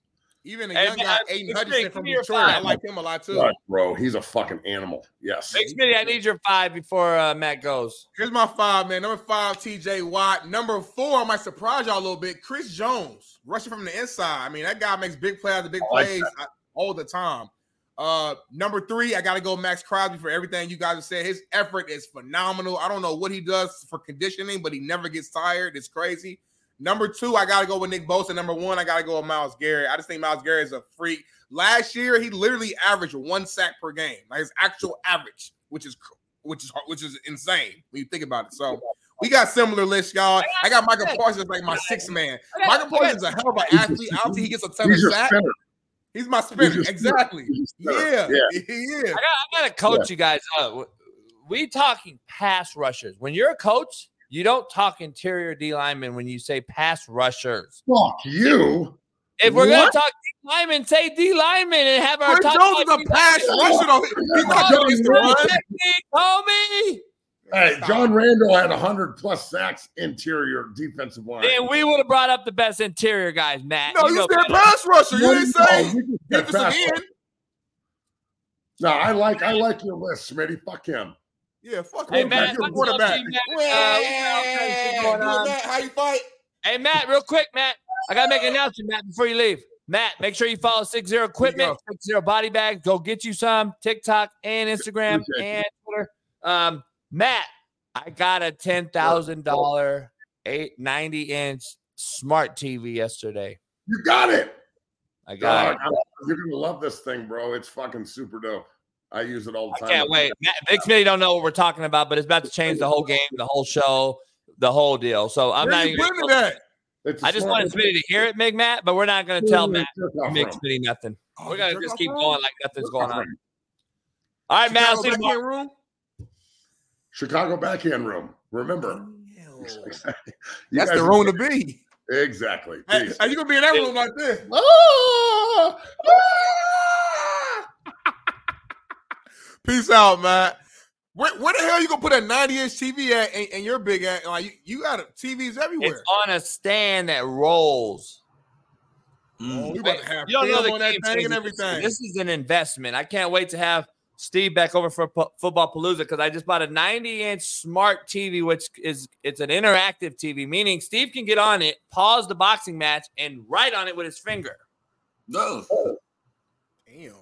So you know what I'm doing with football, right? You know what I'm doing live football games, right? You about to be really like slicing and dicing. And even like when you got knocked out the other day at farmers market, I can show the film and have you with the when the when there's Me- when the Mexican hits you, I can slow it down and you know what I'm saying. Oh, okay. All right. Makes a lot of sense. How you Steve, doing, what's Steve? in Miami and what's going on with Whitlock biting all my shit and not giving me any credit? Coach Jason Belock. Wow. How the worm has turned. The worm has turned. Man, he agrees 100% with what JB saying. He put a tweet out, thing yesterday morning, right before our show, was saying how bad quarterback play is and like they're getting too much money. I said, it sounds like just like JB. I said, you and Will like, are like this now, huh? So He will never hang up on him now when he says that uh, Patrick Mahomes is overrated. yeah, man. Wow. Yeah. And you know another uh team that's overrated is your Miami Hurricanes. What's going on, Steve? Two back-to-back losses. Well, they're not overrated. I, I think one of the issues this team does not play sound disciplined football. And you talk to people that really break down the film. I think there's two issues. Number one, we got guys on the back end of that defense playing hero ball. They just cannot play cover three, cover two. I would love to see Eric Weddle do a breakdown of our safety play. I thought it was embarrassing, some of the things that happened. And I might as well name the name. Cam Kinchens was All American last year, and I always thought that was a little shaky based on one game where he had three interceptions that kind of inflated his stats. But these guys do not know how to master the routine play. And this is hmm. what people don't understand. Great players don't make a lot of great plays all the time. You know what they really do, though? They never make bad plays. And this is still an undisciplined unit where you got penalties after drive killing plays that reset the downs. Um, some of the things that I saw, I, I would have said to certain players, you know what, sit down for a while. And when your best players cannot make the routine play, I was thinking about this, but when you think of the Miami Hurricanes safety tradition, you immediately think of four names. It's Bennie Blades, Darryl Williams, Ed Reed, Sean Taylor. But I don't ever recall even guys like Terrace Harris, Casey Greer, CJ Richardson, Jaquan Johnson, Rayshawn Jenkins, Deon Bush, Malcolm. I don't ever, Malcolm Pearson. I don't ever remember passes ever, ever going over their head. You know why? Because they played the defense. You're the safest guy. We have unsafety play. We have guys trying to be Ed Reed, jumping routes, giving. You know, Darnell, they gave up two touchdowns on third and 18 and third and 20. That is terrible fundamental football. That should never really happen. So they have an issue, and then they have penalties, guys. They have too many guys thinking it's about them.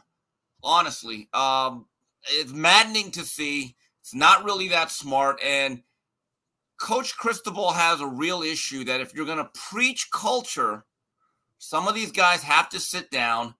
But here's the problem when you don't have the depth that you need or want, you have to stick guys out there time and time again. So it'll be interesting. I'm going out to the Clemson game, going to leave Wednesday night. Um, I don't want to say it's a must win situation, but when you've lost two games and you still want to have a good year, you got to kind of win it at home. So we'll see. It was disappointing. That game was there to be won, but you cannot fumble on the one inch line. You cannot have a quarterback that turns the ball over a few times. But it is what it is. Mario Cristobal has to bring in more talent. I agree with that, man. And uh, also, but not only just the talent side, everything you just said to me comes down to discipline, focus, detail. You talked about penalties, you talked about horrible mistakes, third and 18, third and 20, giving up touchdowns. To me, that falls back on, on the coaching and preparation of your team. Like, there's no way in hell you should be giving up touchdowns on third and 18, third and 20, back to back, you know, or bad penalties throughout the game. Um, and I, I gotta ask you this: Do you think there was any uh like just from the week prior? We, we, we know that that late game meltdown that they did with, with the play call. You think there were any like that played any role in the loss no. or no? They were winning 17-14. I thought the effort was good. It was not necessarily clean, but defensively in the first half, they got to Drake Maye. They hit him, they rattled him, they sacked him, they made him rush. I said, wow, that's a good first half. A couple things really killed. Henry Parrish's fumble at the goal line was an absolute killer. But Henry's a good hard nosed player. It's a physical error. I could live with that. But when you have defensive players celebrating, knowing that the team goes up tempo, the offense, and you have to rush back, we got caught so many times where our players were not set, they were not in alignment. That should happen one time in a game. We have way yeah. too many guys celebrating. And I'm thinking to myself, you may want to get back to your huddle because that team's going tempo. Again, that is football IQ. That is common sense. And till Mario has another class or two, he is not in a position to replace these players, unfortunately. So there's an issue. They still got to work things out. It's a process, but our football players are not very smart ones. They're not. And th- there there is a cultural rot there. Um, I don't know how you really fix that other than get more players and better players to replace them. But Smitty, there was a play where there was a sack on Drake Maye. So you get off the field, punting team's coming on. There was a skirmish where someone tried to take someone's towel, and a I'm, also, I'm going to say his name. Yeah, Keontra Smith is coming on. He's part of the punt team. Wasn't even on the field defensively. He gets in the middle of that little skirmish and slaps a UNC player, so it's a flag. So instead of being fourth and 25, it becomes first and 10. I, I'm just thinking to myself, Keontra, you're not a tough guy. You're a football player. You're not good enough to ever have a flag like that. Unfortunately, Miami does not have the depth to tell Keontra, you're going to remain on scholarship. You'll probably never play a meaningful down here again. That's it sounds cold, but that is the reality. I'll never forget. There's a famous um, film clip of Bill Parcells. He's with the Giants. And they're playing the Eagles. The game's real chippy. And there's a backup linebacker. I think his name was Bobby Shaw. he almost gets into a fight, and he, Parcells goes, Hey, Shaw, come over here. Shaw, I'm going to tell you one thing. You get into a fight, you cost us a flag. You're going to ride the bus home. You're never coming back with. You understand? Good. Never happen again. But well, again, you only can do that with depth. Don't say his name again, dude. That shit is gonna make me piss myself. You're saying his name is what? Who? Keontra? Keontra Smith. The name alone should give you well, femininity. what? I mean, what are we name, talking about? You named a guy Keontra? He seems like a nice young man. right. don't play. I, I, don't. I don't have anything against. Right. Him. Says it's not personal. It's I just personal. I mean, but that's the, thing, that's the thing that I would tell Miami players. Hey guys, um, you guys don't do the routine or the um, fundamental enough.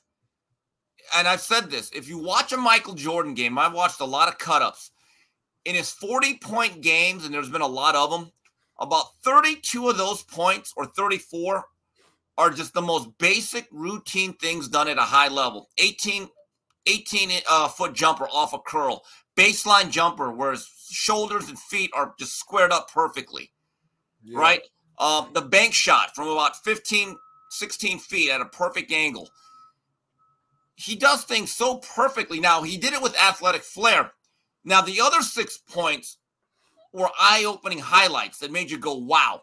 But the majority of what Jordan did was really fundamentally sound, if not perfect, done at a very, very high athletic level with incredible, incredible competitive fire. But it wasn't anything truly special. Kobe was the exact same way. If you look at most of his points, it really was about perfect footwork, being squared up, and then once in a while he'd give you the spat, splash play. And especially with Jordan, I, I don't really see him doing that many dumb things. So Miami has, has some soul searching to do. I know this probably drives the coaches crazy. There is a uh, there is an argument among the Miami fandom on Spaces. Is the South Florida football culture going back to Pee Wee football through Optimist through the seven on seven in high school? Is it toxic? Does it create this type of player? Hmm. Did you see the Coach? the, the coach get shot? You see the coach get shot at youth football the other day? Well, I, I don't know if that was in South Florida. I think No, that it was wasn't. But I'm just saying, South uh, youth football in general is just a, sh- a shit show. I'm with you, but there's also a thought that South Florida is especially toxic, that it breeds this type of behavior from its players. Hmm. So I mean, it, it always has, though. FYI, Miami's been an area I've stayed away from in recruiting for a while. Unless I'm in Miami, I'm not really recruiting Miami kids. I mean, right. I, I mean that that's the whole thing. Uh, everyone talks about getting South Florida dogs, and I'm like, what's that gotten us? it, it's like it's like California. When you talk recruiting, Steve, it's like it's California, Miami as well. SoCal. Let me say SoCal. So L.A., San Diego, uh, you know, the L.A. area, i.e., it's like, are they hungry? Are they blue collar? Are they do they want to go on and play out of state? Are they scared? It, it's just it's crazy. I, I don't know um, if they really want it anymore. Miami and LA, super talented, rich base, but I just don't know if they really are dogs like that anymore. They're not Ray Lewis no more walking around. I'm just telling you. Yeah, I mean, look, I, I've heard that Urban Meyer has basically said, "Eh, we can kind of do without South Florida guys for the most part. Like you had to be a special type of guy." Um, but it is what it is. Look, Mario's going to recruit as nationally as he can. There's still a lot of talent in South Florida, but it has to be a situation where a player has to be. To me, there's never been a great football player with a low football IQ. It, it just does not work. There's never been a low IQ anything in anyone that's ever good at any field. I mean, whether it's plumbing, accounting, being a medical professional, football player, you have to have some sort of intelligence and IQ within your uh, field of play. And I just see too much dumb stuff week after week. Yeah. Real, man. I gotta ask you this, man. Move on to another uh, a big game. Notre Dame embarrassed USC. I gotta ask you, Steve. I, I know me and Jamie talked about this a little bit yesterday.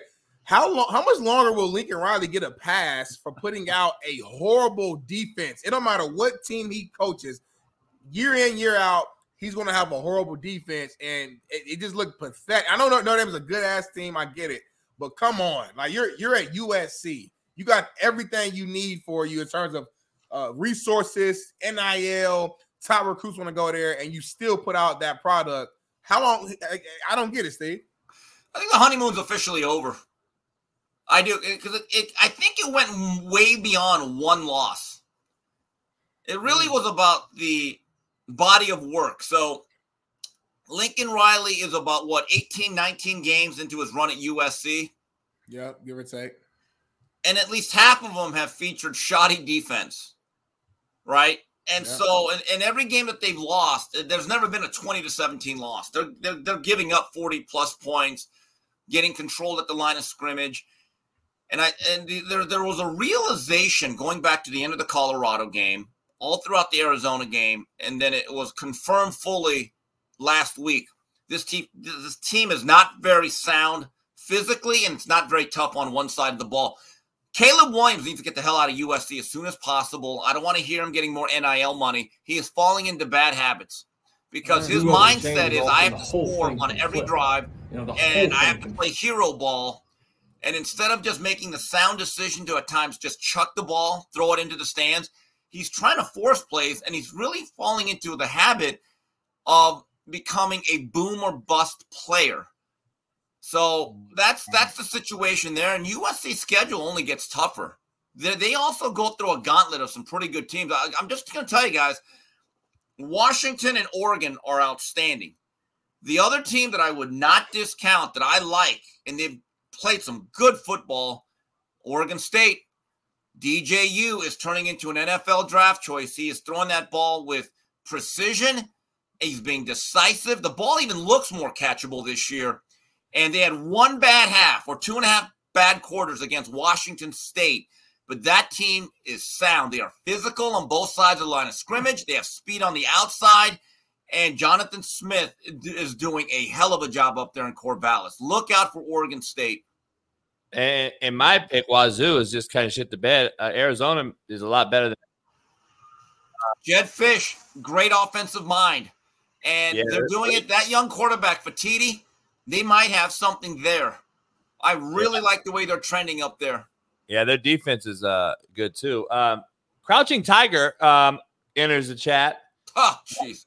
Poor lady. How many times has she had her heart broken? My God. You know what? I tell my aunt, Herbert ain't the guy. He ain't clutch. I tried to give him a shot. He he's not Mr. Clutch.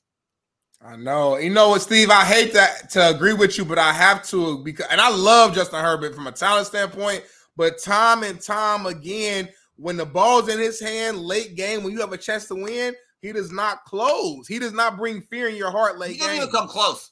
That drive, you know, when you're in that situation, you're in four down territory, right? From where you have the ball. You got to think if I get early pressure on first or second, I got to chuck the ball.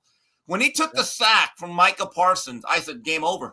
You could you cannot allow yourself to get sacked on an early down at that field position. That that that right there is low football IQ. Yeah. No, for sure, man. I And mean, I, I don't get it, Steve. I've been saying, I mean, like it's unbelievable to me. We're, we're giving, we're paying these guys, and and they've yet to do anything. I I, I got to ask you this question. Um, I know Whitlock's now still in all my shit. So if if if if if Herbert, if we're paying guys before they ever do anything, in Herbert's instance, hasn't won a playoff game. If we're paying these guys this this generational wealth, are we basically saying as an organization, GM and head coach, that there is no chance there's a better one coming down the pipe? Like, I, I, that is what blows my mind right now. Because like we're paying these guys way too early, in my opinion, because we're so there is nobody coming out of college ever again, or what are we doing? Like, Well, let me ask you this then, Coach. How much do you like Drake Maye and Penix? Do you like them at all? I I like them. Um, Penix worries me, man. I'm be honest. Here's the reason why. I, I like them a lot. Here's the reason why. We're talking NFL translation, not college, because college right now, Penix and Hartman, uh, and I would put one in one A, one B right now as far as performing right now. Translating to the NFL, I'm I'm I've been watching Maye a little bit more. You got me on him a little more. Um, I see struggle. I watch Jordan Travis. I know his stats are starting to look really good. I see an NFL struggle.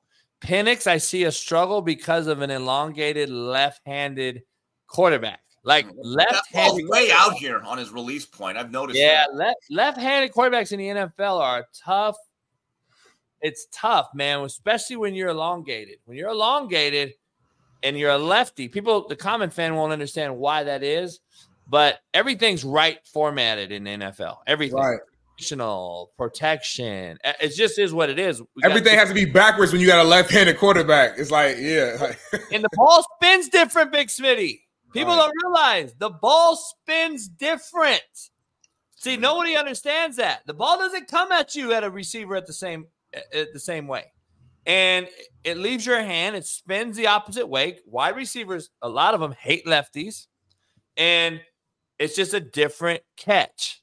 Um, I, I like Penix a lot. I, I don't know, man. I think that we're overhyping this draft class, uh, Steve, that is getting a lot of traction right now from all top to bottom. How many great quarterbacks are in this draft? But like, are you going to take one of those guys over one of these guys that you're paying? Well, that's, all the- that's the question. Like, let's say you're the Chargers and you somehow end up with a top five pick. Is there anyone right now you'd say, no, that guy's going to be better than her? I'm not so sure. As flawed Yeah, as Herbert that's is, saying. he at least produces numbers. Doesn't produce wins. I'm not ready to give up on level- Herbert. I'm not. I'm not ready to give up on Herbert because of he's. You know, to me, him and Josh Allen are pretty much the same guy. They're freaks, but Josh has one playoff game. Um, he's won games and he's performed in those games. Herbert has yet to, even though he's great start last year in Jacksonville, up all the. You know, that's a coaching issue, which it continues to be. Um, I think Herbert's in the worst situation possible. That he's got the, the analytical coach sitting here who's who Steve, I saw your tweet, and I was gonna just light into everybody on social media last night. When is points bad? I, I, Never. Never. I, I don't look. Dan Lanning's an excellent coach. You got to take points when you're in a one possession game. When you think as a coach, boy, this might come down to the last possession. You better bank points. I'm not saying you don't go for it all the time. There are times you should, but if I, in my own mind, I know like, man, in the last six minutes, this might be a seven or eight point game or less. You know what? Let's get some points here. I counted six points taken off the board by Dan. Right. Lanning. And by the way, Kalen DeBoer was also very aggressive too. Someone pointed that out. That's a fair point. But I I truly think this game is so emotional that if your team drives 14 plays, 85 yards, and comes away with nothing, and you do it more than once, you you you just deflate that other side of the ball. this is why I say I'm gonna have Zach on this week. This is why you say you can't hire O line coaches as head coaches. Too emotional, a and defensive coordinators. There's very far and few between that are actually really, really good head coaches. They struggle in times like these. So you got an O line coach, and let's talk this real quick. And Sam Pittman at Arkansas, who that that that fire lasted about 18 minutes. All right, now it's over. O line coach again. He's he's blundered a bunch of different. I love Sam. I know Sam 20 years. The other thing is your guy in Miami, O line guy. he struggles with clock management. He struggles in big game situations. And now you got Dan Lanning, a defensive guy who I love to death, who I've known for a long time too. And you saw it the other day. And it's like, do you defer to your OC? Do you defer to who's calling the plays as the time manager as well? Some guys do that. I couldn't do it. And clearly Dan didn't do it. But you got to control the, the, Yeah, the but you know, Kick the coach- field. Kick it. But but look, a head coach is there to make to if, if you want to str- str- structure it, I'm the CEO. You're going to call every play, but there's going to be three times a game. I'm going to tell you, hey, we're going to go for it here. Keep that in mind. Or hey, we're going tempo. Or hey, I got two timeouts. You're going to look at me after every play. Or hey, guys, I got a fake punt. The one we put in on Wednesday, we're running it now. So I, you know, here's the thing that that gets me though. Look, everyone thought Dan Campbell couldn't work because he's one of these fiery guys, right? It's Right. working in Detroit.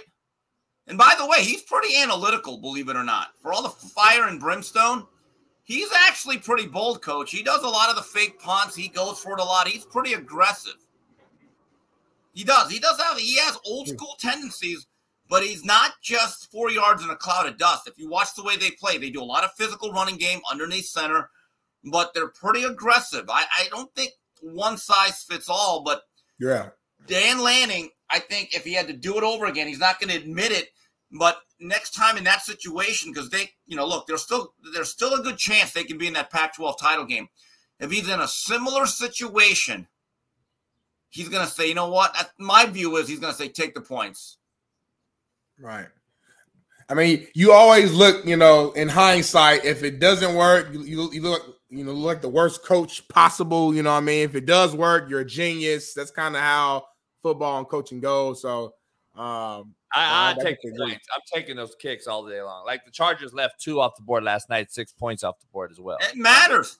See, I, I'm just telling you, people think, well, you got to go. Says who? The analytics says it. Who the hell's analytics? I Steve, I'm telling you, I get texts every like to time. shake his hand. I, I don't, you know.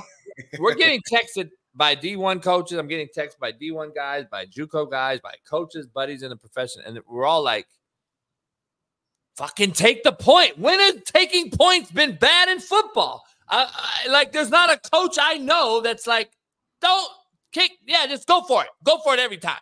Like, no, you don't. Take the point. Chargers win that game last night. Uh, that's even without Herbert. I mean, think about this, coach. Let's say you're in a one point game, but you earlier in the game, you passed up on a 20 yard chip shot and you don't make it. Mm.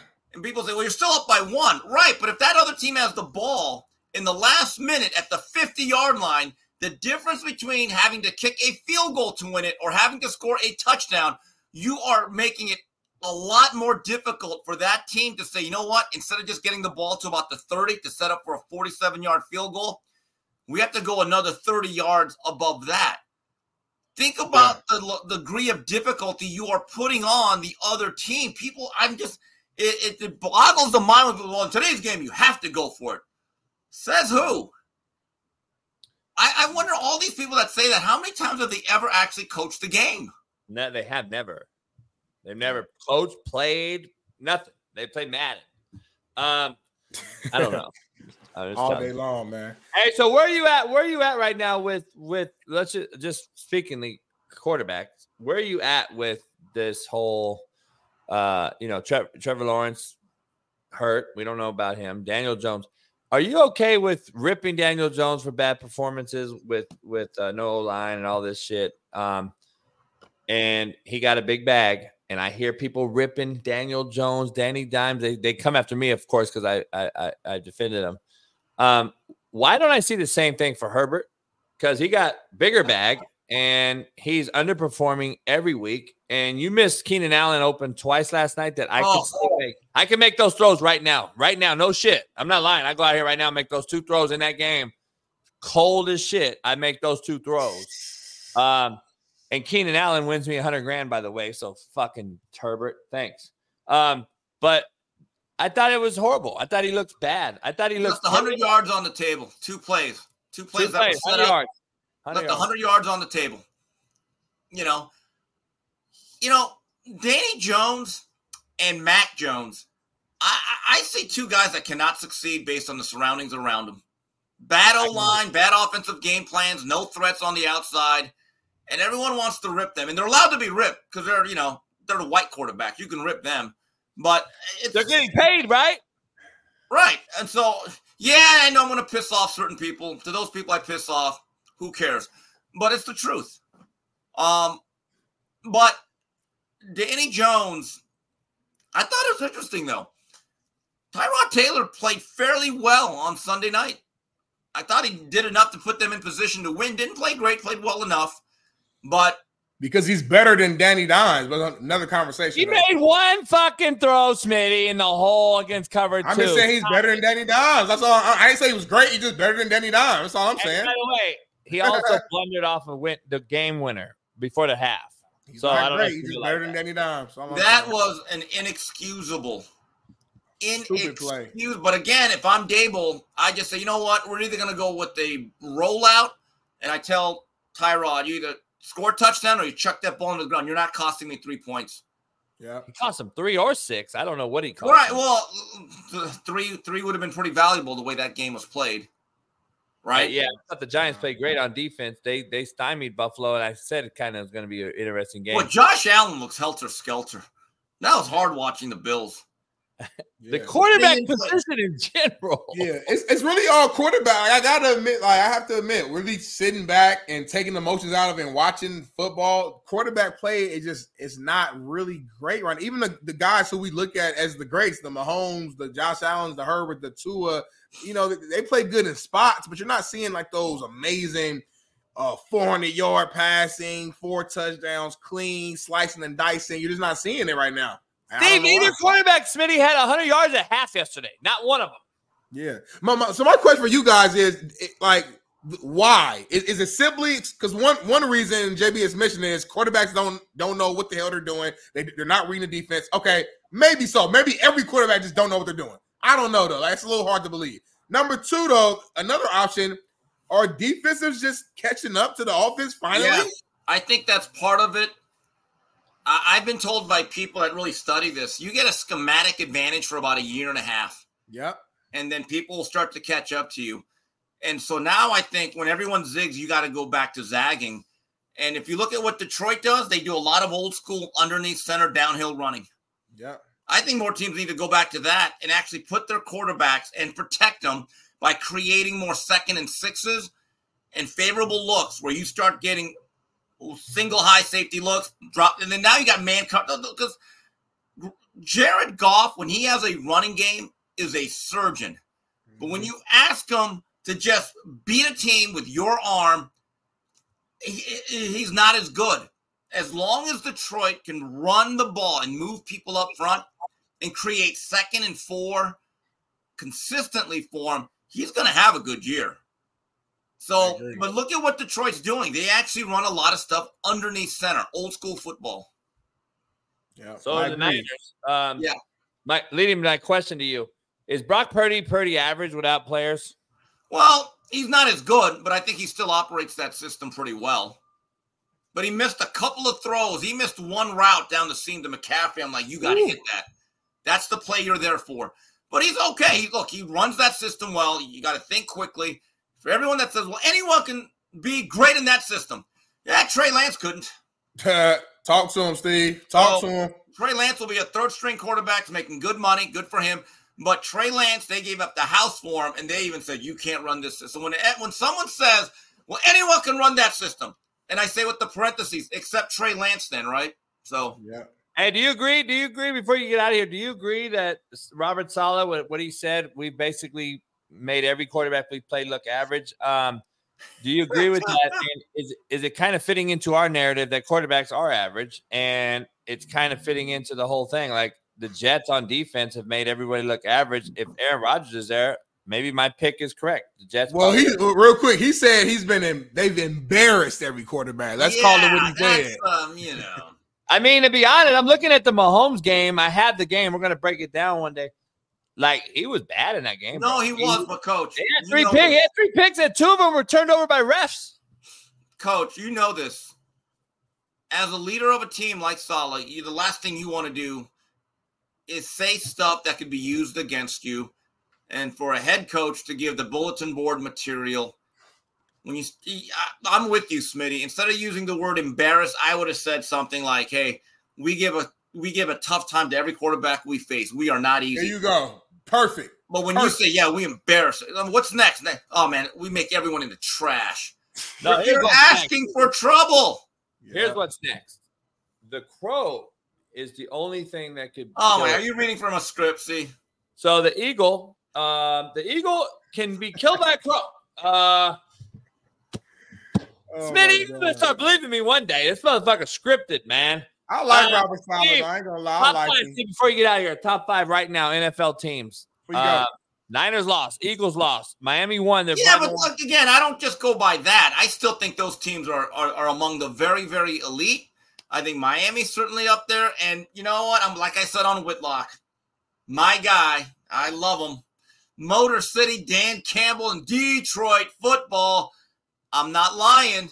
They're pretty good. I keep telling people. Hey, I actually roster. have him at my number one spot this week. See, now you're going to see. Oh my God, I can't believe you're falling into this.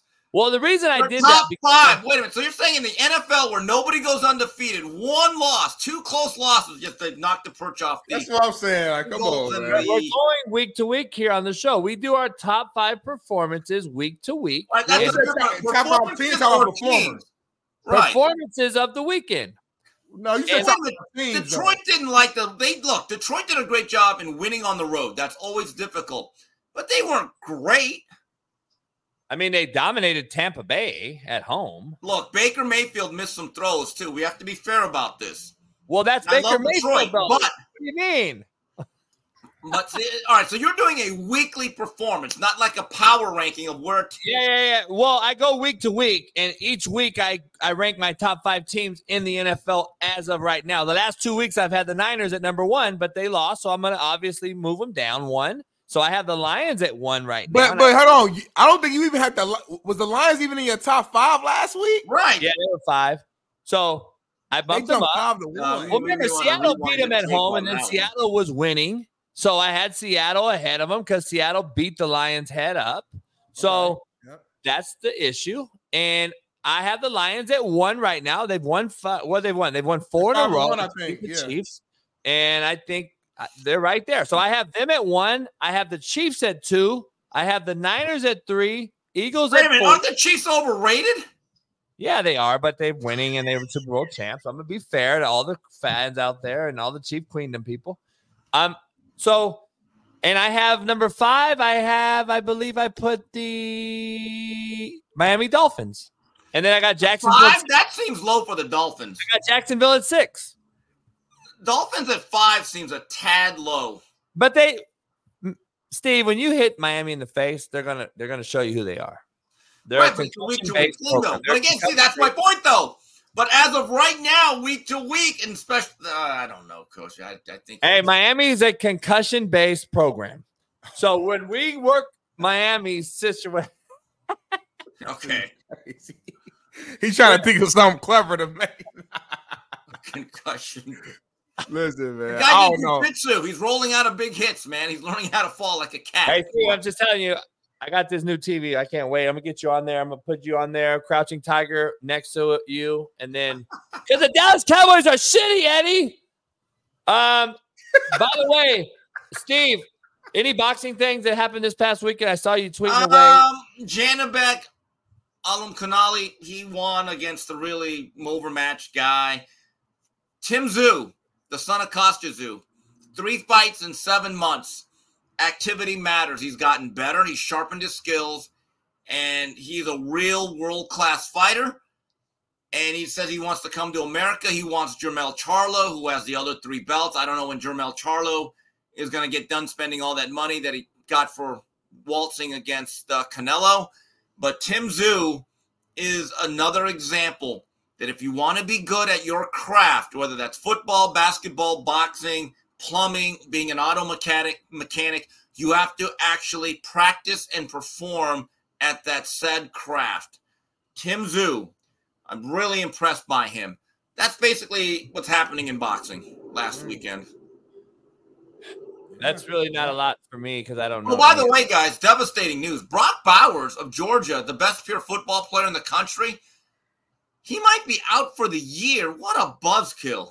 Yeah, man. That- How much is that before you? How much does that impact Georgia if he's out for the rest of the year? When you lose your best player, even when you're Georgia, because out of the last three years, even though Georgia's still number one, this is probably, and again, it's a relative term, the least dominant Georgia team. So now Carson Beck has to grow up because he's gotten better. He's really good. But now you're doing it without your stud. Because I think when you talk Heisman Trophy, in theory, is about the best player in football, right? Yeah. I thought it was Brock Bowers. Now he's not there. So this We could had Dr. change. Morse. Did you see? I don't know if you saw the beginning. Dr. Morse broke it down. It's a tightrope surgery. Basically, Eric Weddle's against it. Eric Weddle said, "I don't want any surgery for a sprain." Uh, It's kind of Right. I, I've never heard of a sprain being operated on. and Dr. Morse broke it down. Kind of, it's kind of like a laser zap. It's a zapping of like the. It kind of takes swelling out. We're pumping in PRP, blood platelets. Uh, we're doing different things, and he- agrees with Weddle on one end, and then the other end, it's it all depends on are you keeping him out? Are you keeping him done? Is he done? Is he entering the draft? And he is he a done with being a Georgia Bulldog? Because if he's not, then you got to try to get him back. And then do you surgically repair that or not? So It like, also depends. He said on, on what level. What level is it? Like if it's a grade three, then it's only something like you have to get repaired because if not, it won't naturally heal on, on its own. You know what I'm saying? If it's grade two, then yeah, you could heal. But I think he said it might take like six months before it's hundred percent just right back to normal. So yeah, and he's a know. third year player. Now he's got to weigh do I do it for old UGA or do I work for my future? Hey, He's what do you already grade? Two national titles, and he's been a great player since day one. He's he's one of the few tight ends I've ever seen where you run end arounds and reverses for him. That's the type of athlete he is. A he's a uh, Ron Kittle, not Ron Kittle. He's a Kittle type of athlete. George Kittle, yeah, yeah. Yeah, he's that If, level. if of that was y'all, if that was y'all's son, what would y'all tell him to do? Well, you want me to go first? Yeah, yeah, sure. We fucking play in this household. we Mm. play every game. We play. That's what we've signed up for. I'm not sitting out bowl game. You know me, I'm gonna be the asshole. I'm gonna, I'm gonna yell at everybody. We're playing all the games, and I'm gonna put some dirt on that bitch. Put some dirt on it, Steve. Let's go. Yeah, but coach, you don't factor in that he's already had two national titles. I mean, Like, The- So JB, so you, you would potentially risk his future in a, in essence because for loyalty to for a bowl game. I mean, it's not loyalty to a bowl game. That's where you guys are all Be misconstrued. this team? whole thing. Like you guys are miss you're missing out on the whole point of this thing. Like, what gave him the opportunity to make generational wealth? Fucking football or not? Yeah, Like, I'm trying to figure out. Well, why are we shitting on the game that's giving us generational wealth? Shouldn't we play? Like this yeah, only but you know what? He's earned. you know, Here's the thing. I don't want to say earn it, but he's proven himself to be a gamer. He's among the all-time great Georgia players. Look, I don't know if he makes the Mount Rushmore of UGA football because that that's obviously Herschel. I guess Fran Tarkenton, Champ Bailey. I guess Bennett would have to be given consideration. But look at Brock Bowers because of his dominance. He's among the top five or six players I think they've ever had. Seriously. He's given you two national titles. He's come through in big moments. I don't know. This is a little bit different to me. He's going to be a mm. top five pick. I, I think he's gonna be regardless, though. That's my point. I'm playing him. Not if he. What if he? What if his ankle gets worse? I mean, what if uh, we Yeah, I can mean, take it it, out it's football. Like, why play then? I don't get it. Like, if we have that mentality, though, I guess I know this is a whole nother debate, and we won't get into. But if we have that mentality, like, how many are we gonna even have a game? Like, no, are we you're gonna? right. Because I, think about it, it's football. You're right. It's like no, you're right. There's always a risk, but if a doctor specifically says, "Hey, you might need surgery," which which would potentially keep you out because of the the, the way you're like, it- it's not like he's just sitting out because he's just playing scared. It's like, no, your his situation is is is is, is of that severity. Uh, this is not, from what I understand. Let me be clear if I'm wrong here. From what I understand, the only reason he's doing the surgery is to come back and play immediately. That's what Dr. Morse kind of stated. That's what kind of I'm hearing. Because if he don't get the surgery, you don't get a surgery on a sprained ankle, right? Unless it's Right. some new thing that we're going to bring you right back in play. If he's not, he's sitting out six, eight weeks, and he's probably done. No surgery, and you know what I mean. Well, so that's the- why where I what think we I'm- don't know is is he hurt or injured? There is a difference. So And if you're hurt, I don't think you get surgery, right? Yeah, you don't. You just hurt. I don't know, Smith. I don't know, Steve. It's a game we signed up for. Fuck, we can get we can get we can get hurt walking our doggy like that's it's the thing. football. Hey, look, I, that's what I tell. That's what boxers that say, "Well, I don't want to take a small fight." Well, you know, What's you can get hurt fight? in any fight. I don't, but you're not getting better. Like I went back to Tim Tszyu. Tim Tszyu made the decision. I'm not going to cry and whine that Jermel Charlo's not available, or I'm not getting this fight. I'm just going to do my business and get better. You're right. There's a risk. Anytime you go out there, there is a risk. This is what you signed up. I for. agree to that. My last, but the only thing I think in in his position though, It is it's- different. It You're is right. risky though. Can we agree? Like it is like it's super risky. Like if he was already in the league and already like you know kind of got his money, all right, cool. But like now you're talking about literally like if something bad was to happen, you go from being a top five pick to you know late first round or early second round. That's literally like millions of dollars that that changes because of your draft position. Like like he's you know what I mean. So you got to be smart too. It's not all about being tough and ah. it's like you got to use your brain too. And he's put in his work. He's put Right. in some work. Right. So that's a weirdo. Here we go. I do All right, guys. I gotta go appreciate out. you, my guy. Hey, As Steve. usual. I know you're leaving, Steve. How's AR5 doing? Uh, resting and recovering. He's Getting resting, ready- recovering.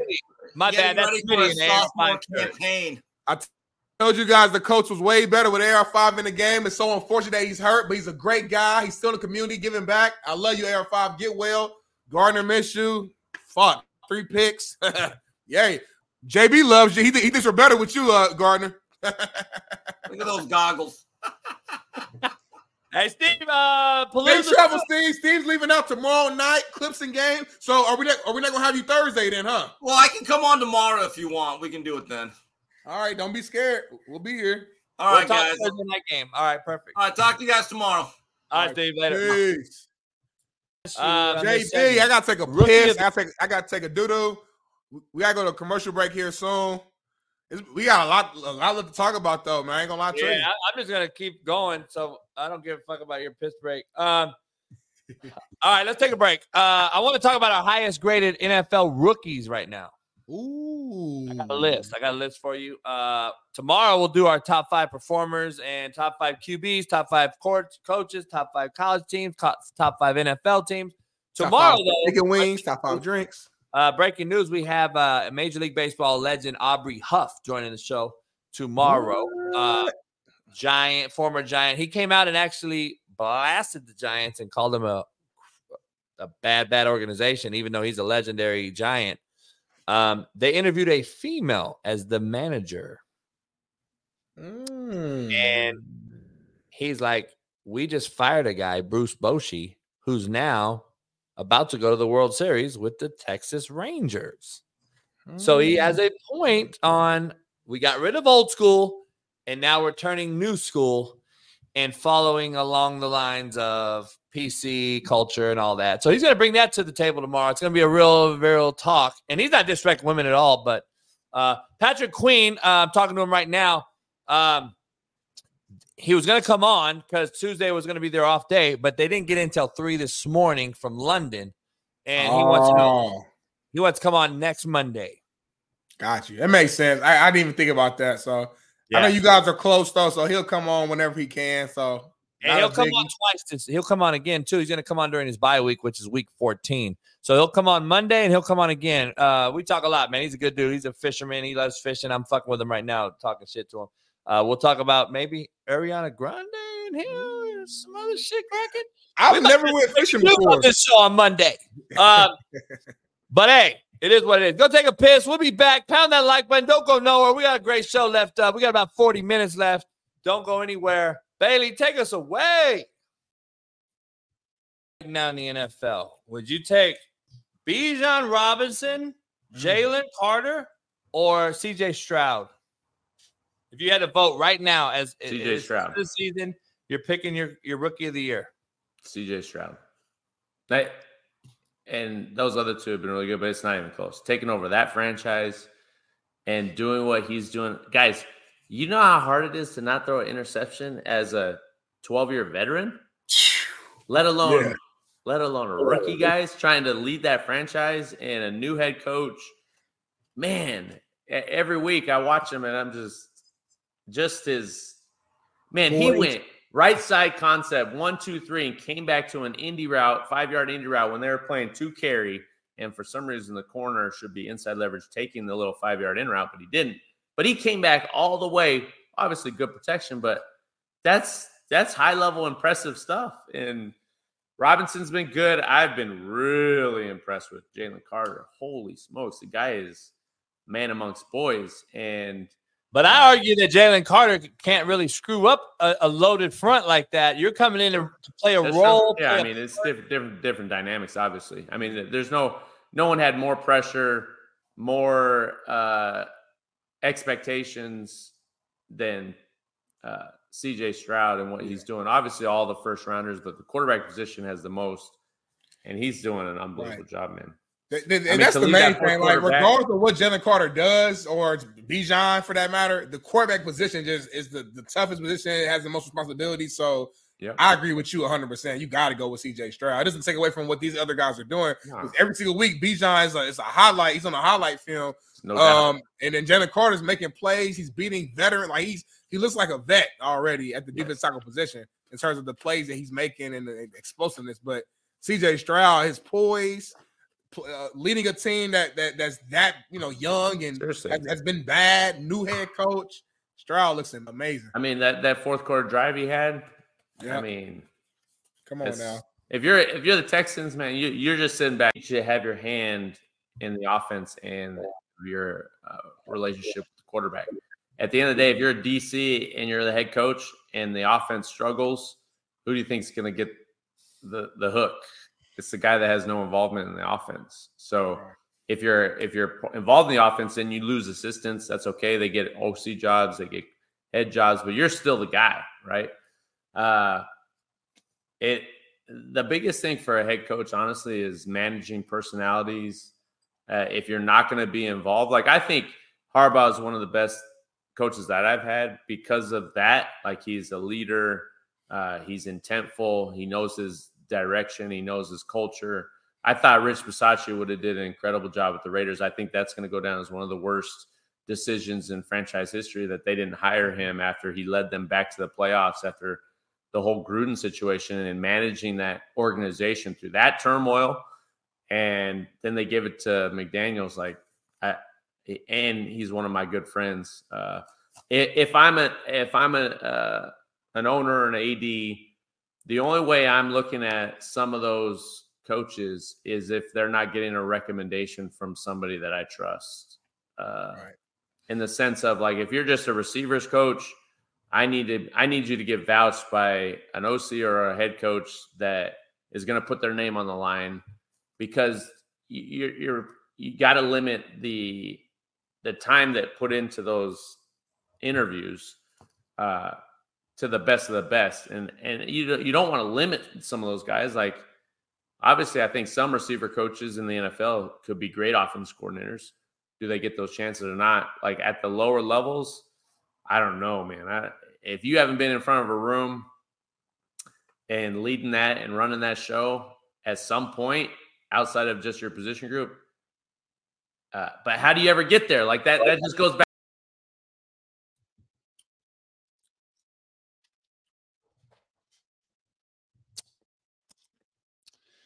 Look at this shit right here. Homemade See, I don't. I'm. Sick. I stopped eating the sweets and shit. Homemade, but you dip it in coffee. So you guys don't know about this right here. This is that grown man shit right here. Smitty don't know about this right here. You dip this in coffee right here. Mmm, not good. Dip this in coffee. Unbelievable. You guys don't know about this. I'm hipping you youngsters to game. No THC cookie for me.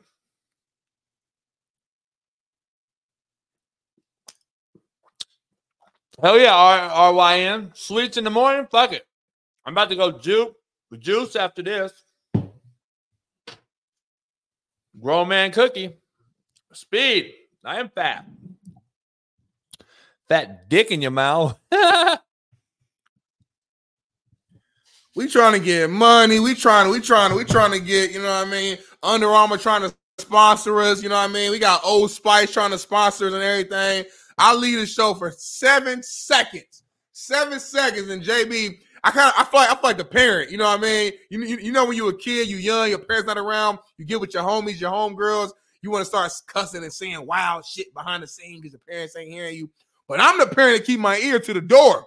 You know, JB didn't know I was behind the scenes hearing everything. He want to talk crazy, and now he want to, you know, I mean, hop back on. Come on, JB.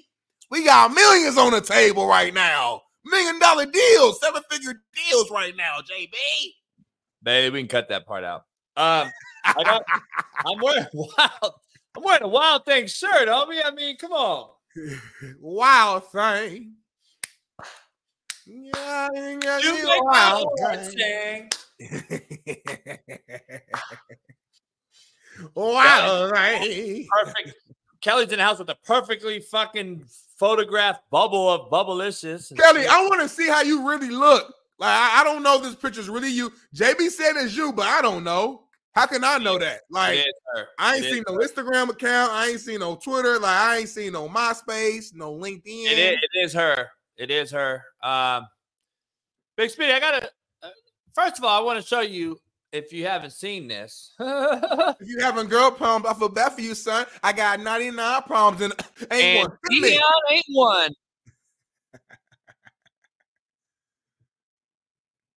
Wait for it, wait for it, wait for it. The suspense is crazy, y'all. Dun dun dun. What is JB going to show? I don't know, but the circle of death is spinning right now time in the house. You know what I'm saying? We just keep winning, man. Every game, every minute, we winning that life. Yeah, yeah. Well, you're also four and three, so uh, so you have lost a few. Come, look at me, man. what about me makes you think that I care about what you think about me. you don't understand that my team has it all, man. Coaching, genius. Offense, explosive. Defense, triumph. it's a complete package, man. Yeah, well, millions of people are watching your games. You've obviously turned the program around, but it's not perfect. I mean, just last night, you lost to Stanford in double overtime. Wasn't that crazy? Hey, we were up. Wasn't that 29. crazy? hey, I love, hey, shout out to Kenan Thompson, man. Like, you know, I grew up with, with Kenan from all that, you know, all my 90s babies. I know what I'm talking about. Kenan and Kel, obviously. And to see him become a legend on Saturday Night Live, he's the longest standing uh, Saturday Night Live uh, person of all time. You guys can look it up. It's a fact.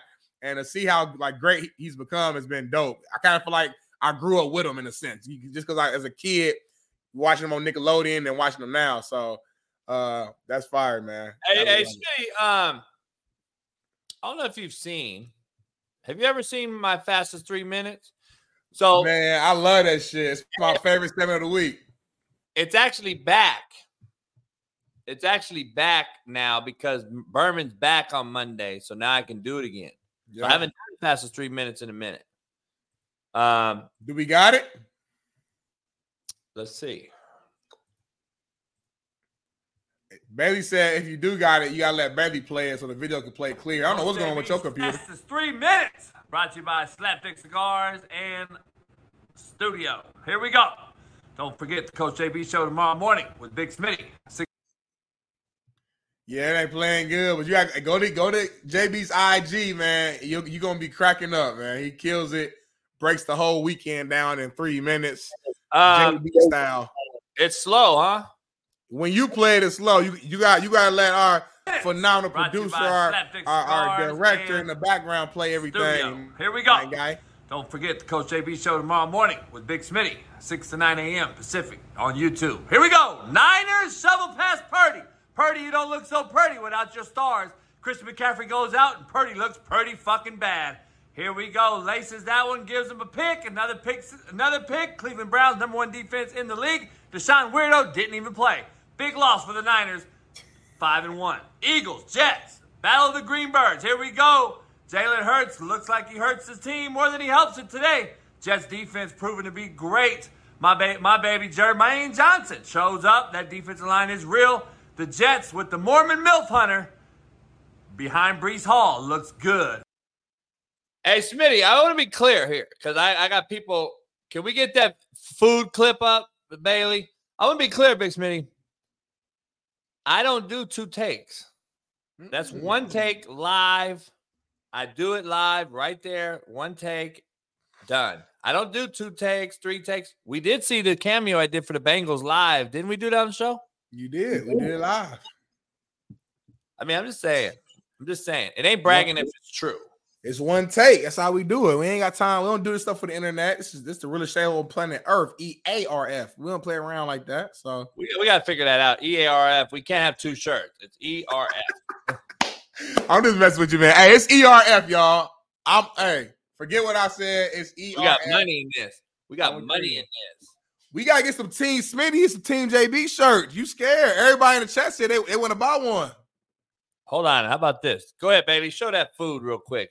Show that Yes, food. yes, indeed. Coach Chef JB. Back in the. Coming. You know what I'm saying? For Sheezy. With the slapstick beezies. Look at this bitch. Straight off the smoker. Whew. Already added at four this morning. Look at this. Look at this. Oh, you want me to take this out? My bad. No fingers. Uh, want me to take the bone out? No fingers? All right, my bad. Let me get this out the way. Uh oh. Uh oh. God damn. I might be the best pulled pork smoke butt smoker there is. God damn. Oh, there's another bone. Let me get this out the way. Ooh, this is hot. Fresh out the wrap. Just got it out the wrap. Look at that bitch. Just God damn. Make you want to smack your motherfucking mama. Um, It look good. I'm gonna look tender. I was, I'm gonna spit out my coffee, homie. Look, look at it. Look at it right here. Coach JB, you weren't good at QB. He, he's a member too. Dang, you gotta keep him in, then. He must have never saw me play. It's all good. Um, It's okay. You gotta bring your highlight tape on here one day. I got, you know, I got it on DVD, and I think I got it on on uh, DV Sport. I got to be able to figure out how to translate it so I can show it out here. Probably got on VHS. Yeah, look like your feet. Look dry like your feet. They talking crazy to you. Paul Wall. It looked like you Hamas, motherfucker. Shut your ass up. Um. Anyway, uh, Hey man, great show right now, man. We hey pound that like button, subscribe. We going in. Jim, I gotta ask you this, man. We've been talking about the bad quarterback play. We've been talking about the bad quarterback play, and we've been talking about how Steve was talking about how the Lions, how they utilize the running game more and how more teams should do that. So I got this crazy theory in my head where if this trend continues, right, and the rest of the year, quarterback play stays the same, it doesn't improve, it doesn't get better. Will we see a shift in the QB market where guys will, will stop getting these crazy, crazy bags at the quarterback position? Running backs may the market might start to go back up because they'll start getting utilized more and become more important. And it, it might become like a full fucking shift of how things have been going. Like, could you see that happening if this quarterback play continues the next couple years? I, I think it's already happened, hasn't it? I mean, they still getting paid crazy right now, though. So like the market ain't really Yeah, Purdy, changed Purdy live in an apartment though. Uh he pro- he might he might be in an apartment next year too. uh he keep playing like he did. I'm gonna be real with you. Um but I don't know. I, I've been saying it, dog. I mean, is it gonna come back to my what I've been saying? Like, are we gonna ever stop paying these motherfuckers until they actually do something? Like, when are they gonna do something to earn the pay? Like, I'm just trying to figure out. Like, I feel like everything's full circle in life, you know. And there was a point in time where defense was damn near was either either just as important, even more important than offense, and running game was more important than quarterbacks. And I'm not saying we'll get to a point where it's exactly like that, but I do feel like we're in the middle of a possible shift where the running game and defense are, are winning games. We're seeing the New York Jets. They're three and three right now. After losing Aaron Rodgers, we thought they might have one win, but they're still out here being competitive. Why? Great defense, solid run game. The Lions, great defense, solid run game. Even the Chiefs, not looking that great from a quarterback standpoint, but the running ball well Montgomery to hurt for. Detroit though. Montgomery might be hurt. That's a big one for Detroit. Yeah, I did. I did see. Yeah, him and then um, their young guy has been hurt. Uh, what's his name from Bama? Rookie. I'm having a brain fart. Where? A line. Because Lions got like two backs. Uh, that they use, right? I mean, uh, I mean Gibbs. Gibbs, right? Yeah, Gibbs. Jahmyr Gibbs. He's been hurt, and then Montgomery's hurt. That could be bad. So, but my point being is, I, just- I'm just seeing the just the shift where quarterback play is just. I don't know if they're just not as good, or is it because of the pass rushers and the athleticism at you know the defenders just catching up? I don't know. Could be could be both. It's hard to really tell. There's no such thing as catching up. I learned that a long time ago. There's no such Really? thing. No. No such thing as catching up. How? How can you catch up? How have you just figured out how to catch up all of a sudden? So, so, so fuck all these years of the Montanas, Marinos, and Aikmans and Elways and fucking all these people. All of a sudden, we figured it out. what? They don't even sound right, homie. Like you're telling me after 50 years we've caught up? No, but it's not 50 years where offenses have just been dominating JB. Like that, that's not accurate. I'm saying like Look, Bel- Belichick's defense dominated the greatest show on turf in the Rams. They won him a Super Bowl. Like this ain't the first time we've seen. No, little- I'm agreeing that. So I'm saying everything's full circle. I'm saying maybe that era could be sneaking in. Is what I'm trying to tell you. By the way, the Rams dominated every team all year long until the Super Bowl in that Patriots game, right? Right. Sh- besides flashes, hot flashes of the Miami Dolphins right now this year, Right. Show me another team that's just fucking off the chain dominating. The Niners were doing okay, but they're not just dominant on offense. They're like more of a defensive special teams team that runs the football under, underneath center. Purdy just manages the game. They're not like a Kurt Warner diamond it all over the fucking park. They're not, that offensively. They've been dominating as, a full team up until last week, but not same with the Eagles. yeah. Same with the Eagles. Same with the Eagles. Same Yeah. with uh, Detroit for the most part. Detroit scoring points too. there's no team like this is a bad offensive. The Dolphins is probably the closest team, though. Even outside the 70, they, they like Tyreek Hill every fucking week he's getting almost 200 fucking passing uh, receiving yards. Offenses um, are bad right now. I'm just gonna be honest, and it starts at quarterback. I mean, it's just it's just no there's just no hiding it. There's no hiding it, and I blame parents for bad kids. I also blame coaches for bad quarterbacks. Like, like I guess my question, I mean, I know we talk about this all the time, but I think it's a very important topic. Like, it's easy to just say, "Oh, none of these quarterbacks watch film. None of these quarterbacks understand the game. None of these quarterbacks know anything. They're just all dumb." And that's, but I, I just think that's that that's not realistic. That's not. There's no way. What do you, what do you say? At what point are you going to say, "Fuck"? I mean, when are you going to say, "Okay"? I mean, what do you say other than that? Then I mean that that's the easy like that's the easy answer to just say well, that. I'm I mean, saying realistically, like we we both played the game, JB, and been around the game too long. You can't tell me that just like these quarterbacks just ain't doing shit to, to learn the game. Burrow, Mahomes, uh, fucking like none of these guys are uh, uh fucking uh, uh, uh hurts like these guys who actually we know are competitive and no care. There's no way they're just like just going home, not watching tape, not talking to coaches, not meeting, not learn learn about like this I just can't believe that. I'm not no, saying that's true. I'm not saying they're not doing it. What I'm saying is, I just said I blame bad kids by, by parenting. I blame bad quarterbacks by coaches. The issue is when do you say, "Well, fuck, I'm watching this thing," and let me let me ask you this: Is are we not in an era that is the most distracting of our generation? Social oh, media, sure. video games, outside noise, outside sources other opportunities, more money than ever. Uh, opportunity to make more money on top of my money that I get on my nine to five, which is NFL quarterback, NBA players. Guess what? They're making a lot of money on podcasts and just shit too.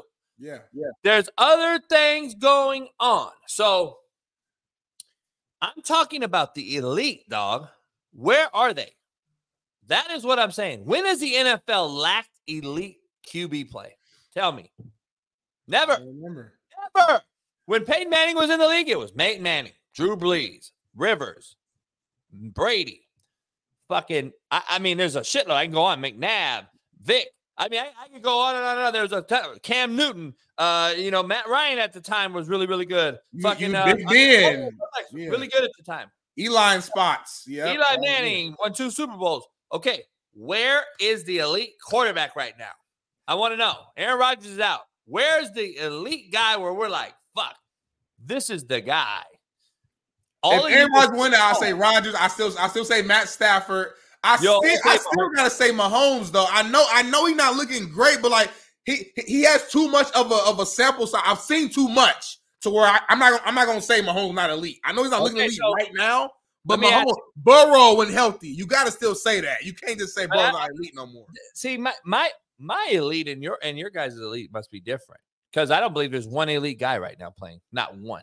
But if you you just threw out names like McNabb, you threw out names like Eli, you threw out names like these are guys who are really good. But you you're, you're not telling me those guys were just so Eli's just not not better than Mahomes.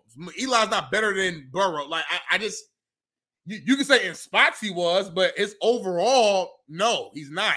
So if but you're going to use them as examples of elite, there is Brady, Manning, Brees, Rivers. Where are those guys? I'm not. I'm not seeing. I'm not seeing on Brady, Mannings, and, and Brees. I, I know you're not.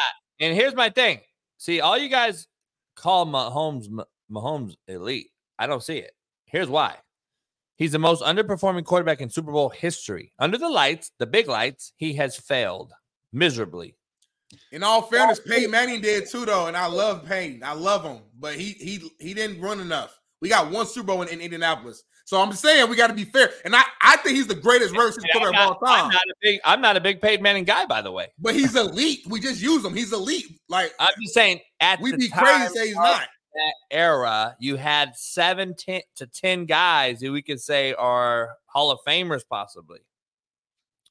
You don't have that right now. Who the fuck is a Hall of Famer right now? Besides Mahomes, because he's going to get in by default. But who? Who? Part of that, I, probably just Mahomes, but part of that also though, JB is this is the this has to be the youngest that quarterbacks have have been overall, maybe ever. Uh, my other point. That's my other point. Why So I'm, I'm saying that matters though too, JB. So when you ask me a question about how many Hall of Famers we got, well, shit, I don't know. These guys are 24, 23. I don't know yet. Oh, you you want your cake and eat it too, Smitty. You're a proponent of playing rookies. You've said it millions of times. You are on the fence. I want to play the young kid. And I'm saying no. And now you're coming back saying, well, we're younger than ever. Why we're shitty?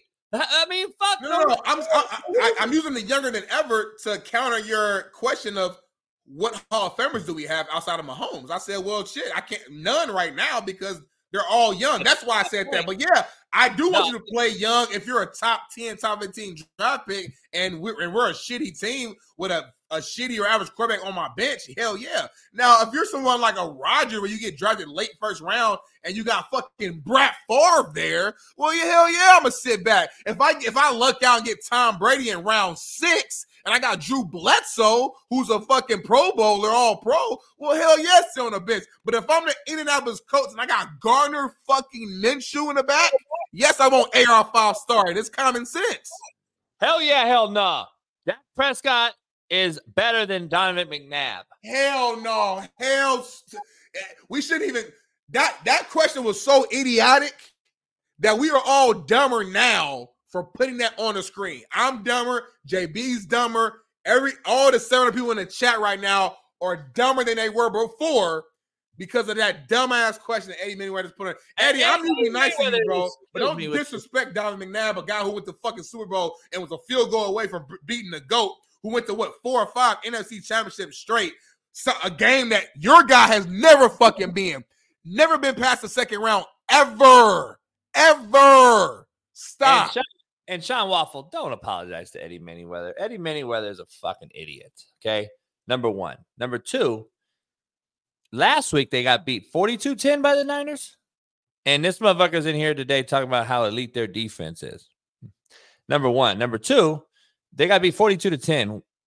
By the way, Dak Prescott, if he don't run the football yesterday for the first time in six weeks, since he got hurt probably two years, there he again looked horrific yesterday. He threw one good deep out route, and everything else he ran with his feet. He didn't do shit. How many yards he throw? for? It was a clean game. Like he was very efficient, but he didn't. He wasn't like special. He just didn't make mistakes. Like he just. Dak, Dak is bad, bro. I'm just be honest. He's very bad. Um, as far as a top notch NFL quarterback, like we got a b- lot of bad ones who we call top notch. Like the general population calls top notch guys right now, and that's why I came up with mediocrity as the new excellence. Look at the guys we call top notch. Let's be honest. Let me go through it real quick before we get our, into our NFL rookies of the year. Uh, let- let's be honest. Top notch quarterbacks who the common fan out here calls top notch. All right. Dak Prescott, top notch or no? No, we don't call him top notch. He middle tier. But we call him top notch. The common fan calls him top notch. He's elite, Oh. dog. He's Not, elite. not, not. Well, in mainstream media, they don't. I'll tell you that. They don't. All right. So Kirk Cousins. No, he's he's a little better than that. All right. I'm just saying, dog. I'm just keeping it real. All right. Kyler Murray, No, Lamar Jackson. I mean, you you you taking breaths and shit. That that tells me a lot. That tells me you're starting to think about this right now and starting to be like, damn. No. I'm, you- I'm gonna say. I'm gonna say. I'm gonna say Lamar ain't top notch. He's above the guys you've been listing, but it's like a space between where they're at and top notch. Yeah, there's a space missing. It's called the fucking 90s. So I'm trying to figure out who top notch it- quarterbacks. I don't listen. Josh Allen, Joe Burrow, Patrick Mahomes, and then I, I did. Uh, I would say I would. I would. I would sneak two in there right now. Cause Tua just wins fucking games. He, And Tua is so scary. See, you never you never had to sneak in Troy Aikman, Dan Marino, John Elway, Peyton Manning, Drew Brees.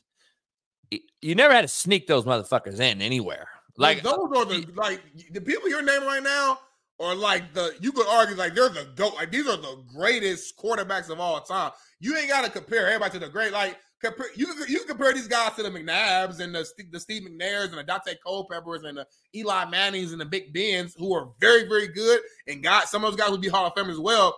But these guys now are more comparable to to those to that tier. they're not comparable to the Joe Montanas and all them guys yet. Hell no. But those are the. it- it- it's like it's almost it- it's almost not fair. Why are we comparing them to fucking Joe Montana and fucking Aikman and and also when these guys are year three, year four? I want to know what were- what were we saying about Aikman and those guys or, or whoever Montana, whoever you want you want to name. What were we saying about those guys year two, year three, year four? Like I don't I don't know. Those guys weren't Hall of Famers at that point. Like again, like give give guys time. The only guy right now that I can put in that at least in that in that direction of walking towards that area is Mahomes because no matter what we say about him, we look at the records he's broken numbers wise, statistically, touchdown records and in, single season passing yards record. He's broken almost every fucking record. And on top of that, he's gotten he's won two Super Bowls, been to what three, and every single time, every year that he plays where he's actually healthy the entire time, they at least go to the AFC Championship. As much as I'm not a fan of the Chiefs and the, the Chiefs queendom gets on my nerves, those are just the facts. He's like, those are the facts. So Mahomes is at least headed in that direction, but he has a long career left to play. If he retired today, he's not he's not there, but he's definitely trending that way. He's had one of the best starts a quarterback has ever had in their career, arguably the best. You can't like we can't argue that. Yeah. But other than him, I'm with you. Other than him, these, these motherfuckers, Josh Allen, great numbers, great regular season. You have you have played well in the playoffs. Me and you agree that over if it wasn't for a bad coaching call, your team would probably make the Super Bowl, but it didn't happen. So you gotta get to that next step. But Josh Allen, skill set, talent wise, great. Burrow went to the Super Bowl. When he's healthy, he's great, and it looks like he's trending back to being healthy. Like so, again, there are some guys, but is it the same depth as it used to be? No, it's not.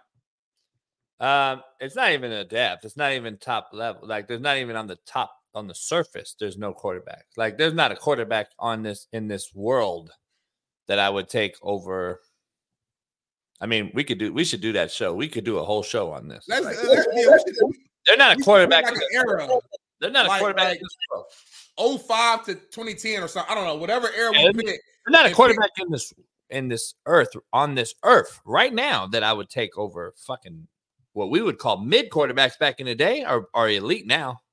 I mean, it's so bad. I'm just telling you.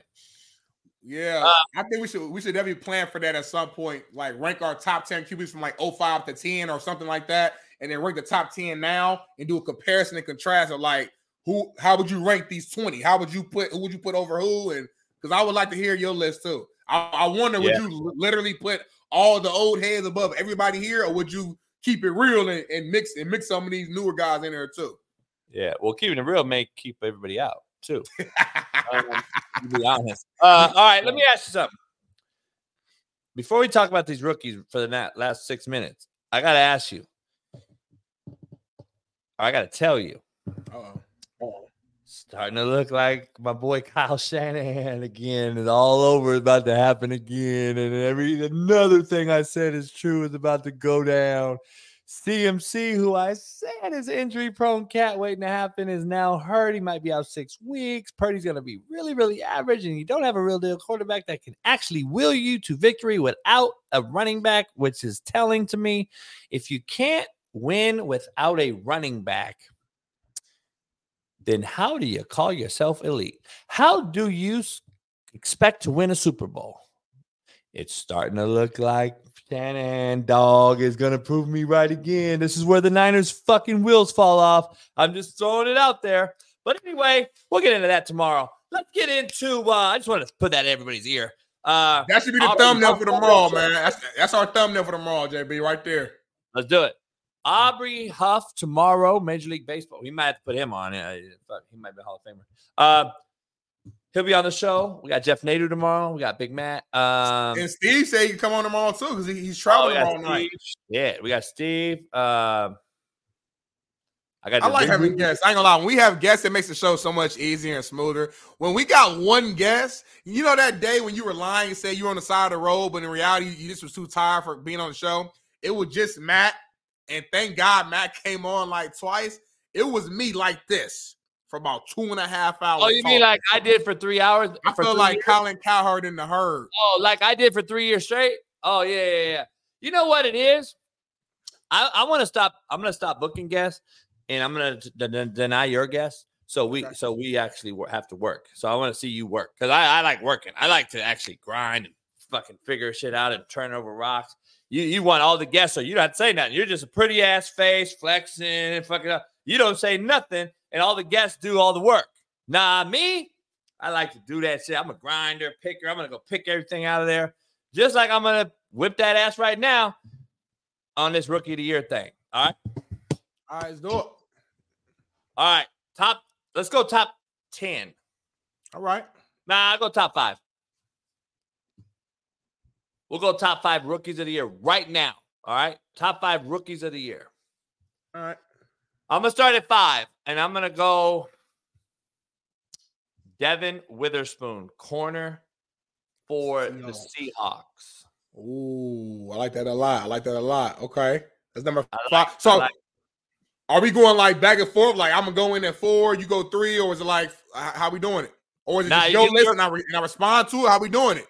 Yeah, what's your number five? Go. My number five is gonna have to. He's hurt right now, but I'm gonna have to go with. I think it's uh, is it Devin a Kane? He, he told us how he wants to say his name. Running back for the Dolphins. Guy came out of nowhere, being crazy explosive. Isn't that Chani? I think I think he changed to a Kane. I think he said a Kane is how you want to pronounce it. I want to I want to respect the man that says his last name properly. So if I'm saying it wrong, my bad, brother. But I got my, my number five spot. He's been killing it. And such I, it sucks that he's hurt right now. All right, it's funny. I actually have him at four. Hey Chan, you're right, D Jones. Hey Chan, yep. Yeah, I actually have him at four. Okay. So I'm going to I'm gonna go De- Devon and Shan at four. Um, how about you just don't fucking have a dumb fucked up name and we'll go from there? How about we That's do that? last name, JB. That's, that's like saying Brown. I like why the fuck you at Brown? He can't control that. It's fucking Uh, last you can name. pronounce it and spell it right out the gate. No issue. Hey Chan, hey Chan, hey Chan. All right, to you, give Hey me Chan. four for you. Number four for me. Ooh, this is tough. I'm gonna go with my guy Puka Nacua. Come on now, wide out for the Rams. This guy could definitely be higher, but there's been a lot of rookies balling out, so I got him in my number four spot right now. I got Puka, I got Puka Nacua at three. Ooh, okay. Okay. So that's my number three spot. All right, all right, all right. That's your number three spot. So uh my number three spot, I gotta go. And I you already kind of had this guy, you know, you had this, you- had one defense guy on your list. I got another defense guy on my list. I'm gonna go with my guy, Will Anderson Jr., who ain't getting no love for the Texans. He ain't getting no love, man. He's holding it down. He's playing well, being a leader on that team. You know what I'm saying? The Texas defense has been overall looking solid to be that young and and, and to be looking as good as, as they are already, and especially on defense. And what I'm seeing from him, I, I like what I'm seeing. I got my number three. I got number two, Bijan Robinson. Ooh, shit. I'm gonna go B. Yep. John Robinson at, th- at two for the Yep. simple fact. Now, guess who I left? So the, Oh, hold on, hold on, JB. Can I rewind? no. So fuck. So I messed up. I messed up. Here's the issue I have. Uh, we're gonna have some guys left off. Jeff Nadu's gonna be mad at me and shit. Um, but when you are talking rookie of the year, Smitty, what is the number one thing you have to ask yourself?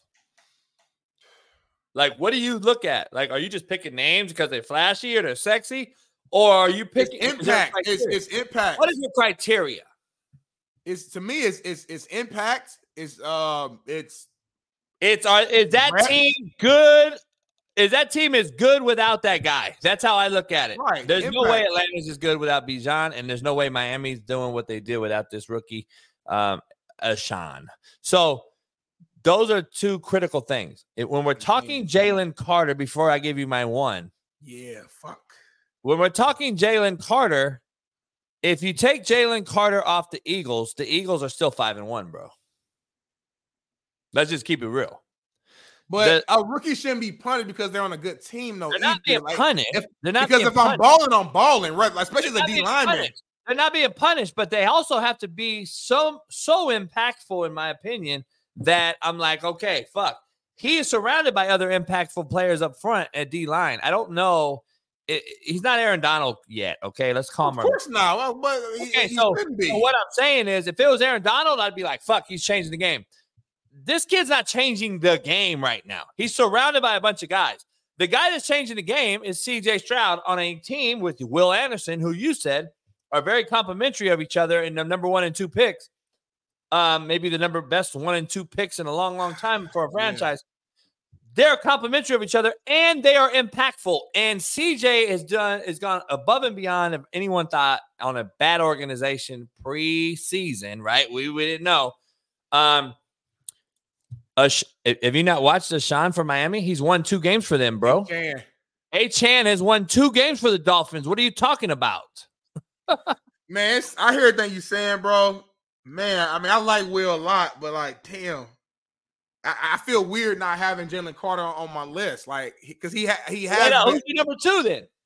our, our two and our one is gonna be the same. You got to go Bijan. Bijan looks for not. Bijan looks like a top ten running back right now, probably higher than top ten. And then you, there's no argument. C.J. Stroud is the number one rookie right now. There's no argument about that. There's So, really I no mean, argument. so you don't have Jalen Carter, and I don't have Jalen Carter, but yet I'm the asshole. No, yeah, no, you're not an asshole at all. Cause it just it's tough. It's a lot of rookies playing well. Like I don't have Devon Witherspoon on my list, which is crazy. You could argue that's crazy too. I don't watch him enough for me to uh, uh really put him on my list. But I know Witherspoon is a fucking baller. Uh, but damn, I do feel like I should have Jalen on my list though. I'm not gonna lie. Like I wonder, like should Jalen be uh in there instead of Will? Different position, different impact. Will has more of a data, like a played a like a a bigger role as a linebacker.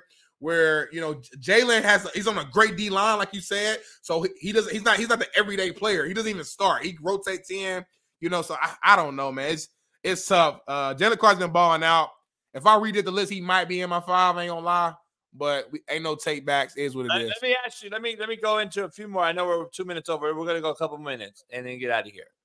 Christian Gonzalez for New England would have possibly been in there. He was unbelievable. He was showing that he might be fuck top three corner already. It's unbelievable is what he was doing. He's hurt now. I kept him out of there. A guy that's not getting any recognition, who's unbelievable, um, who might be the NFL Brock Bowers, is the Sam Laporta kid in Mhm. Detroit. Um, he's dominating um, at, at tight end as a rookie. Um, and then there's guys out out there that people are talking about. Zay Flowers, I've I've kind of been unimpressed with, to be honest. He's been solid though. Yeah, he- Not, he's not top five, but top ten probably. He's been solid. yeah. especially like as like the number one guy for them too. He dropped a few passes though, of course, that I didn't like, but other than for a rookie, he's been he's been decent. Josh Downs has shown flashes for the Colts. You know, had a pretty good game uh last week. Um, but again, not top five. Just just just making notice to it. The the Keanu Benton kid is a D tackle for the Steelers. Um, he's very very. I don't think he's getting a lot of attention. He's he's been dominant. He, if you were to look at his film and then you look at Jalen Carter's film, I think we can argue and have a good debate about those two playing as rookies. How good both teams are. I mean, how good both guys are. Um, What about then- Michael Mayer, tight end for the Raiders from Notre Dame? He showed flashes. He's shown flashes. What, what about the safety for the Lions? The- people aren't giving the safe the Lions enough credit in their draft, man. I would have, I'm moving up the GM up the ladder here, up there with the Chiefs GM, up there with the Eagles GM, Howie Roseman. I'm putting this guy up there because he he drafted that kid Brian Branch, um, who's a safety for the Lions, who's been ball dominant. He's a ball hawk. Um, Lions hit on a few guys. Gibbs hurt right now, but they, they hit on him. They hit on this kid. They hit on Laporta. Like the Lions got fucking rookies out here balling. So um they may have cat, uh, Juju Brents for uh, Indianapolis Colts corner. Uh, I'm not just saying that, but like literally, if you watch his tape, he's playing well. Got his first pick. I want to say last uh, last Sunday. Strong, you know, lengthy corner. Ironically, went to the greatest high school in the world, Warren Central. Uh, but been looking really good though. I'm just being JB. Watch the tape. I ain't gonna lie to you. I ain't gonna just say it to say it. I I can't attach my name to somebody who ain't who ain't legit. This guy's been looking really well, so I got to I got to pay homage. Hey, Yep, what's the Steve. K State John Waffle? You know it, yes sir. Guess if you can guess what shirt I wear tomorrow, I'll give you five hundred dollars. Me? Yeah. But so like guess right now. No, tomorrow. Like, yeah, I guess you no, you can't guess right now. I'll I won't wear it. I know. So, So well, fuck, tomorrow, tomorrow how when it work? Show, when you pop on the show tomorrow live, I'm gonna turn. I'm gonna be turned around, and when I turn around and my shirt's on, and you guess it, five hundred, I'll send you. All right. Do do I get any sort of hint? Because you have like a thousand shirts, so you know what I mean. Like it can literally be anything. You know me. I only wear. I only rock OG shit. It'll be a very. It'll be a. uh I can't give you that too much. Um, Like like will it be something like hip hop ish? Like, you know what I mean? Like give me some type of category at least, because it's like it could be anything. You you've worn movie shit, like movie references. You've worn he knows I'm gonna wear a fucking white pro club, nothing on it. right. What I'm saying. It's like you've worn Queendom shirt. It's like what the fuck? Uh, it's gonna be something cul- cultural. It'll be cultural. We'll, we'll talk about We'll we'll talk about little later. Because you you don't even know what you're gonna wear yet. So we'll talk a little bit more later once you actually know what you're gonna wear. You know what? I, I have my whole week shirts laid out already. So you got your shirt laid over your jeans with the shoes on the bed. You old school like no, a no, no. I got my show shirts for the week up because I'm gonna start playing a game. I think because I got so many shirts that I'm gonna start rocking a different thing, making a theme on the show. So I think I got my whole week lined out already. I already know what Wednesday shirt is, so I already know what it is. The black T-shirt, but it has something on it that's very, very OG. And man, I got some OG shirts, dog. I can't wait to rock them every week. I got weeks of shirts that I'm gonna wear in a row. That that should be like a little segment we do, like JB shirts. We do it at the beginning of the show, and at the end of the season, we'll have uh somebody, one of our teammates, cut it up, make a little cool little one minute reel, flashing through all your different shirts and shit like that. That'd be kind of cool, man. Yeah. I'm always wearing my producer hat, y'all. I'm the hardest working person on this show. Nobody works harder than me. I'm grinding. I'm, I'm, I'm, producing, directing, editing, putting together fucking rundowns. I do all type of shit, y'all. So letting y'all know. Pound that like button, y'all. Subscribe. JB has never had that type of moment with his AD. You know what I mean? He's never had that type of moment right there. That's real pure joy. I wouldn't have did it. It would have been expected. I would just walk off the field already. We won. This fucking supposed to win. Fuck. It motherfucker act like he won Super Bowl. You so damn gangster. We all watched Last Chance U. We seen you get excited after a fucking win, so don't lie You to didn't see us. me excited. I just went like, fucking get out of here. That's what's supposed to happen. You didn't see me jumping around fucking for joy. You might, you might have didn't jump, but you in that locker room. That locker room. We beat that motherfucking ass. Ah! Yeah, talking shit. Talking shit. You didn't see me holding my fucking ankle like goddamn Toyota commercial. Everybody celebrates differently, JB. It's been a great one. It's Doc Talk Tuesday. Tomorrow's Work Boot Wednesday. We got a loaded show tomorrow too. Uh got a lot going on, dog. I got a lot going on. You got shit going life. on. A lot going on in life. RuPaul is now Auntie Shay Shay. um, I'm not wearing shit, you say, Eddie. Shut the fuck up. That's my favorite part of the show. No matter what Eddie says, JB gets pissed off. Eddie could be like, JB, it's a great show. Fuck you, Eddie. This show was horrible. It was horse shit.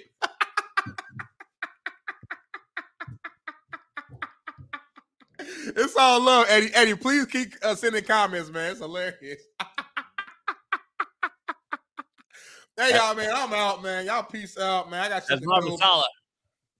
I think I'm about to move here in a couple days out of nowhere. I don't know. We, we, we might have found a new spot. we gonna see. I got a lot going on myself. So hey, send the money in so we can move, y'all. Send me money. Send it to JB. JB said to me, uh, I'm only I'm only accepting hundreds or more. Hundreds or more because we're trying to move. So five dollars ain't gonna work, y'all. I'm be real with y'all, Chad. We need hundreds. So if 10 of y'all can send JB hundred dollars, that's a thousand. He sent directly to me. That will help me tremendously in my move. I'm moving to a. I'm be two real. too bad. Huh? Thousand dollars ain't gonna give you. It won't even be a security deposit for the white light bill in LA. You right, but it will at least like just put a little, you know what I mean, a little safety. Just a thousand. You would never met, met about a thousand. You know what I mean? Like, I'm gonna give you a thousand. You like, all right, like, all right, cool. Like, I, I can work with that. I can pay for some movers. I can pay for a box. I, I, I can get some shit going with a thousand. You know what I Remember mean? this date, y'all. Big Smitty born day. I was already knee deep in some money. And my birthday coming up in a few months, y'all. It's gonna be a celebration, January 19th. Don't forget, we're gonna throw a party. Year 30. Dog, my daughter was born five years after you. Hold on, January 19th? No, my bo- my daughter January 4th, 99. What? She a Capricorn? Oh, oh, is she Capricorn? No, she. I don't know if the fourth is Capricorn or not. I, I'm I, real, I can't tell you what the fuck she is. I think she a Capricorn. Shout out to your daughter, man. She she good people. She good people. I don't know shit about that whole uh what is it astrology Yeah, I'm not an expert with the shit, but like you know, some of the shit be accurate, but sometimes the stuff be so like broad. It's like you could have said this about anybody. Like if you're a Capricorn, you're a hard worker. It's like okay, well I am, but that's just an easy thing to say. You know what I mean? So. Okay, FA, appreciate it. Okay, yo, your daughter Capricorn. No wonder why we cool. Max, stop lying, man. Your sister's birthday not uh, Jerry 19. They in the chat lying right now. Everybody send me a hundred dollars right now, man. Send it to JB. I need a thousand. I'm hey, I'm not lying. I need a thousand, y'all, so we can move. on to the Eddie, phone. nobody gives a fuck when you're born, homie. We out of here. We switched it and filled the gap. Smitty and Jason Brown, we killed it, yeah.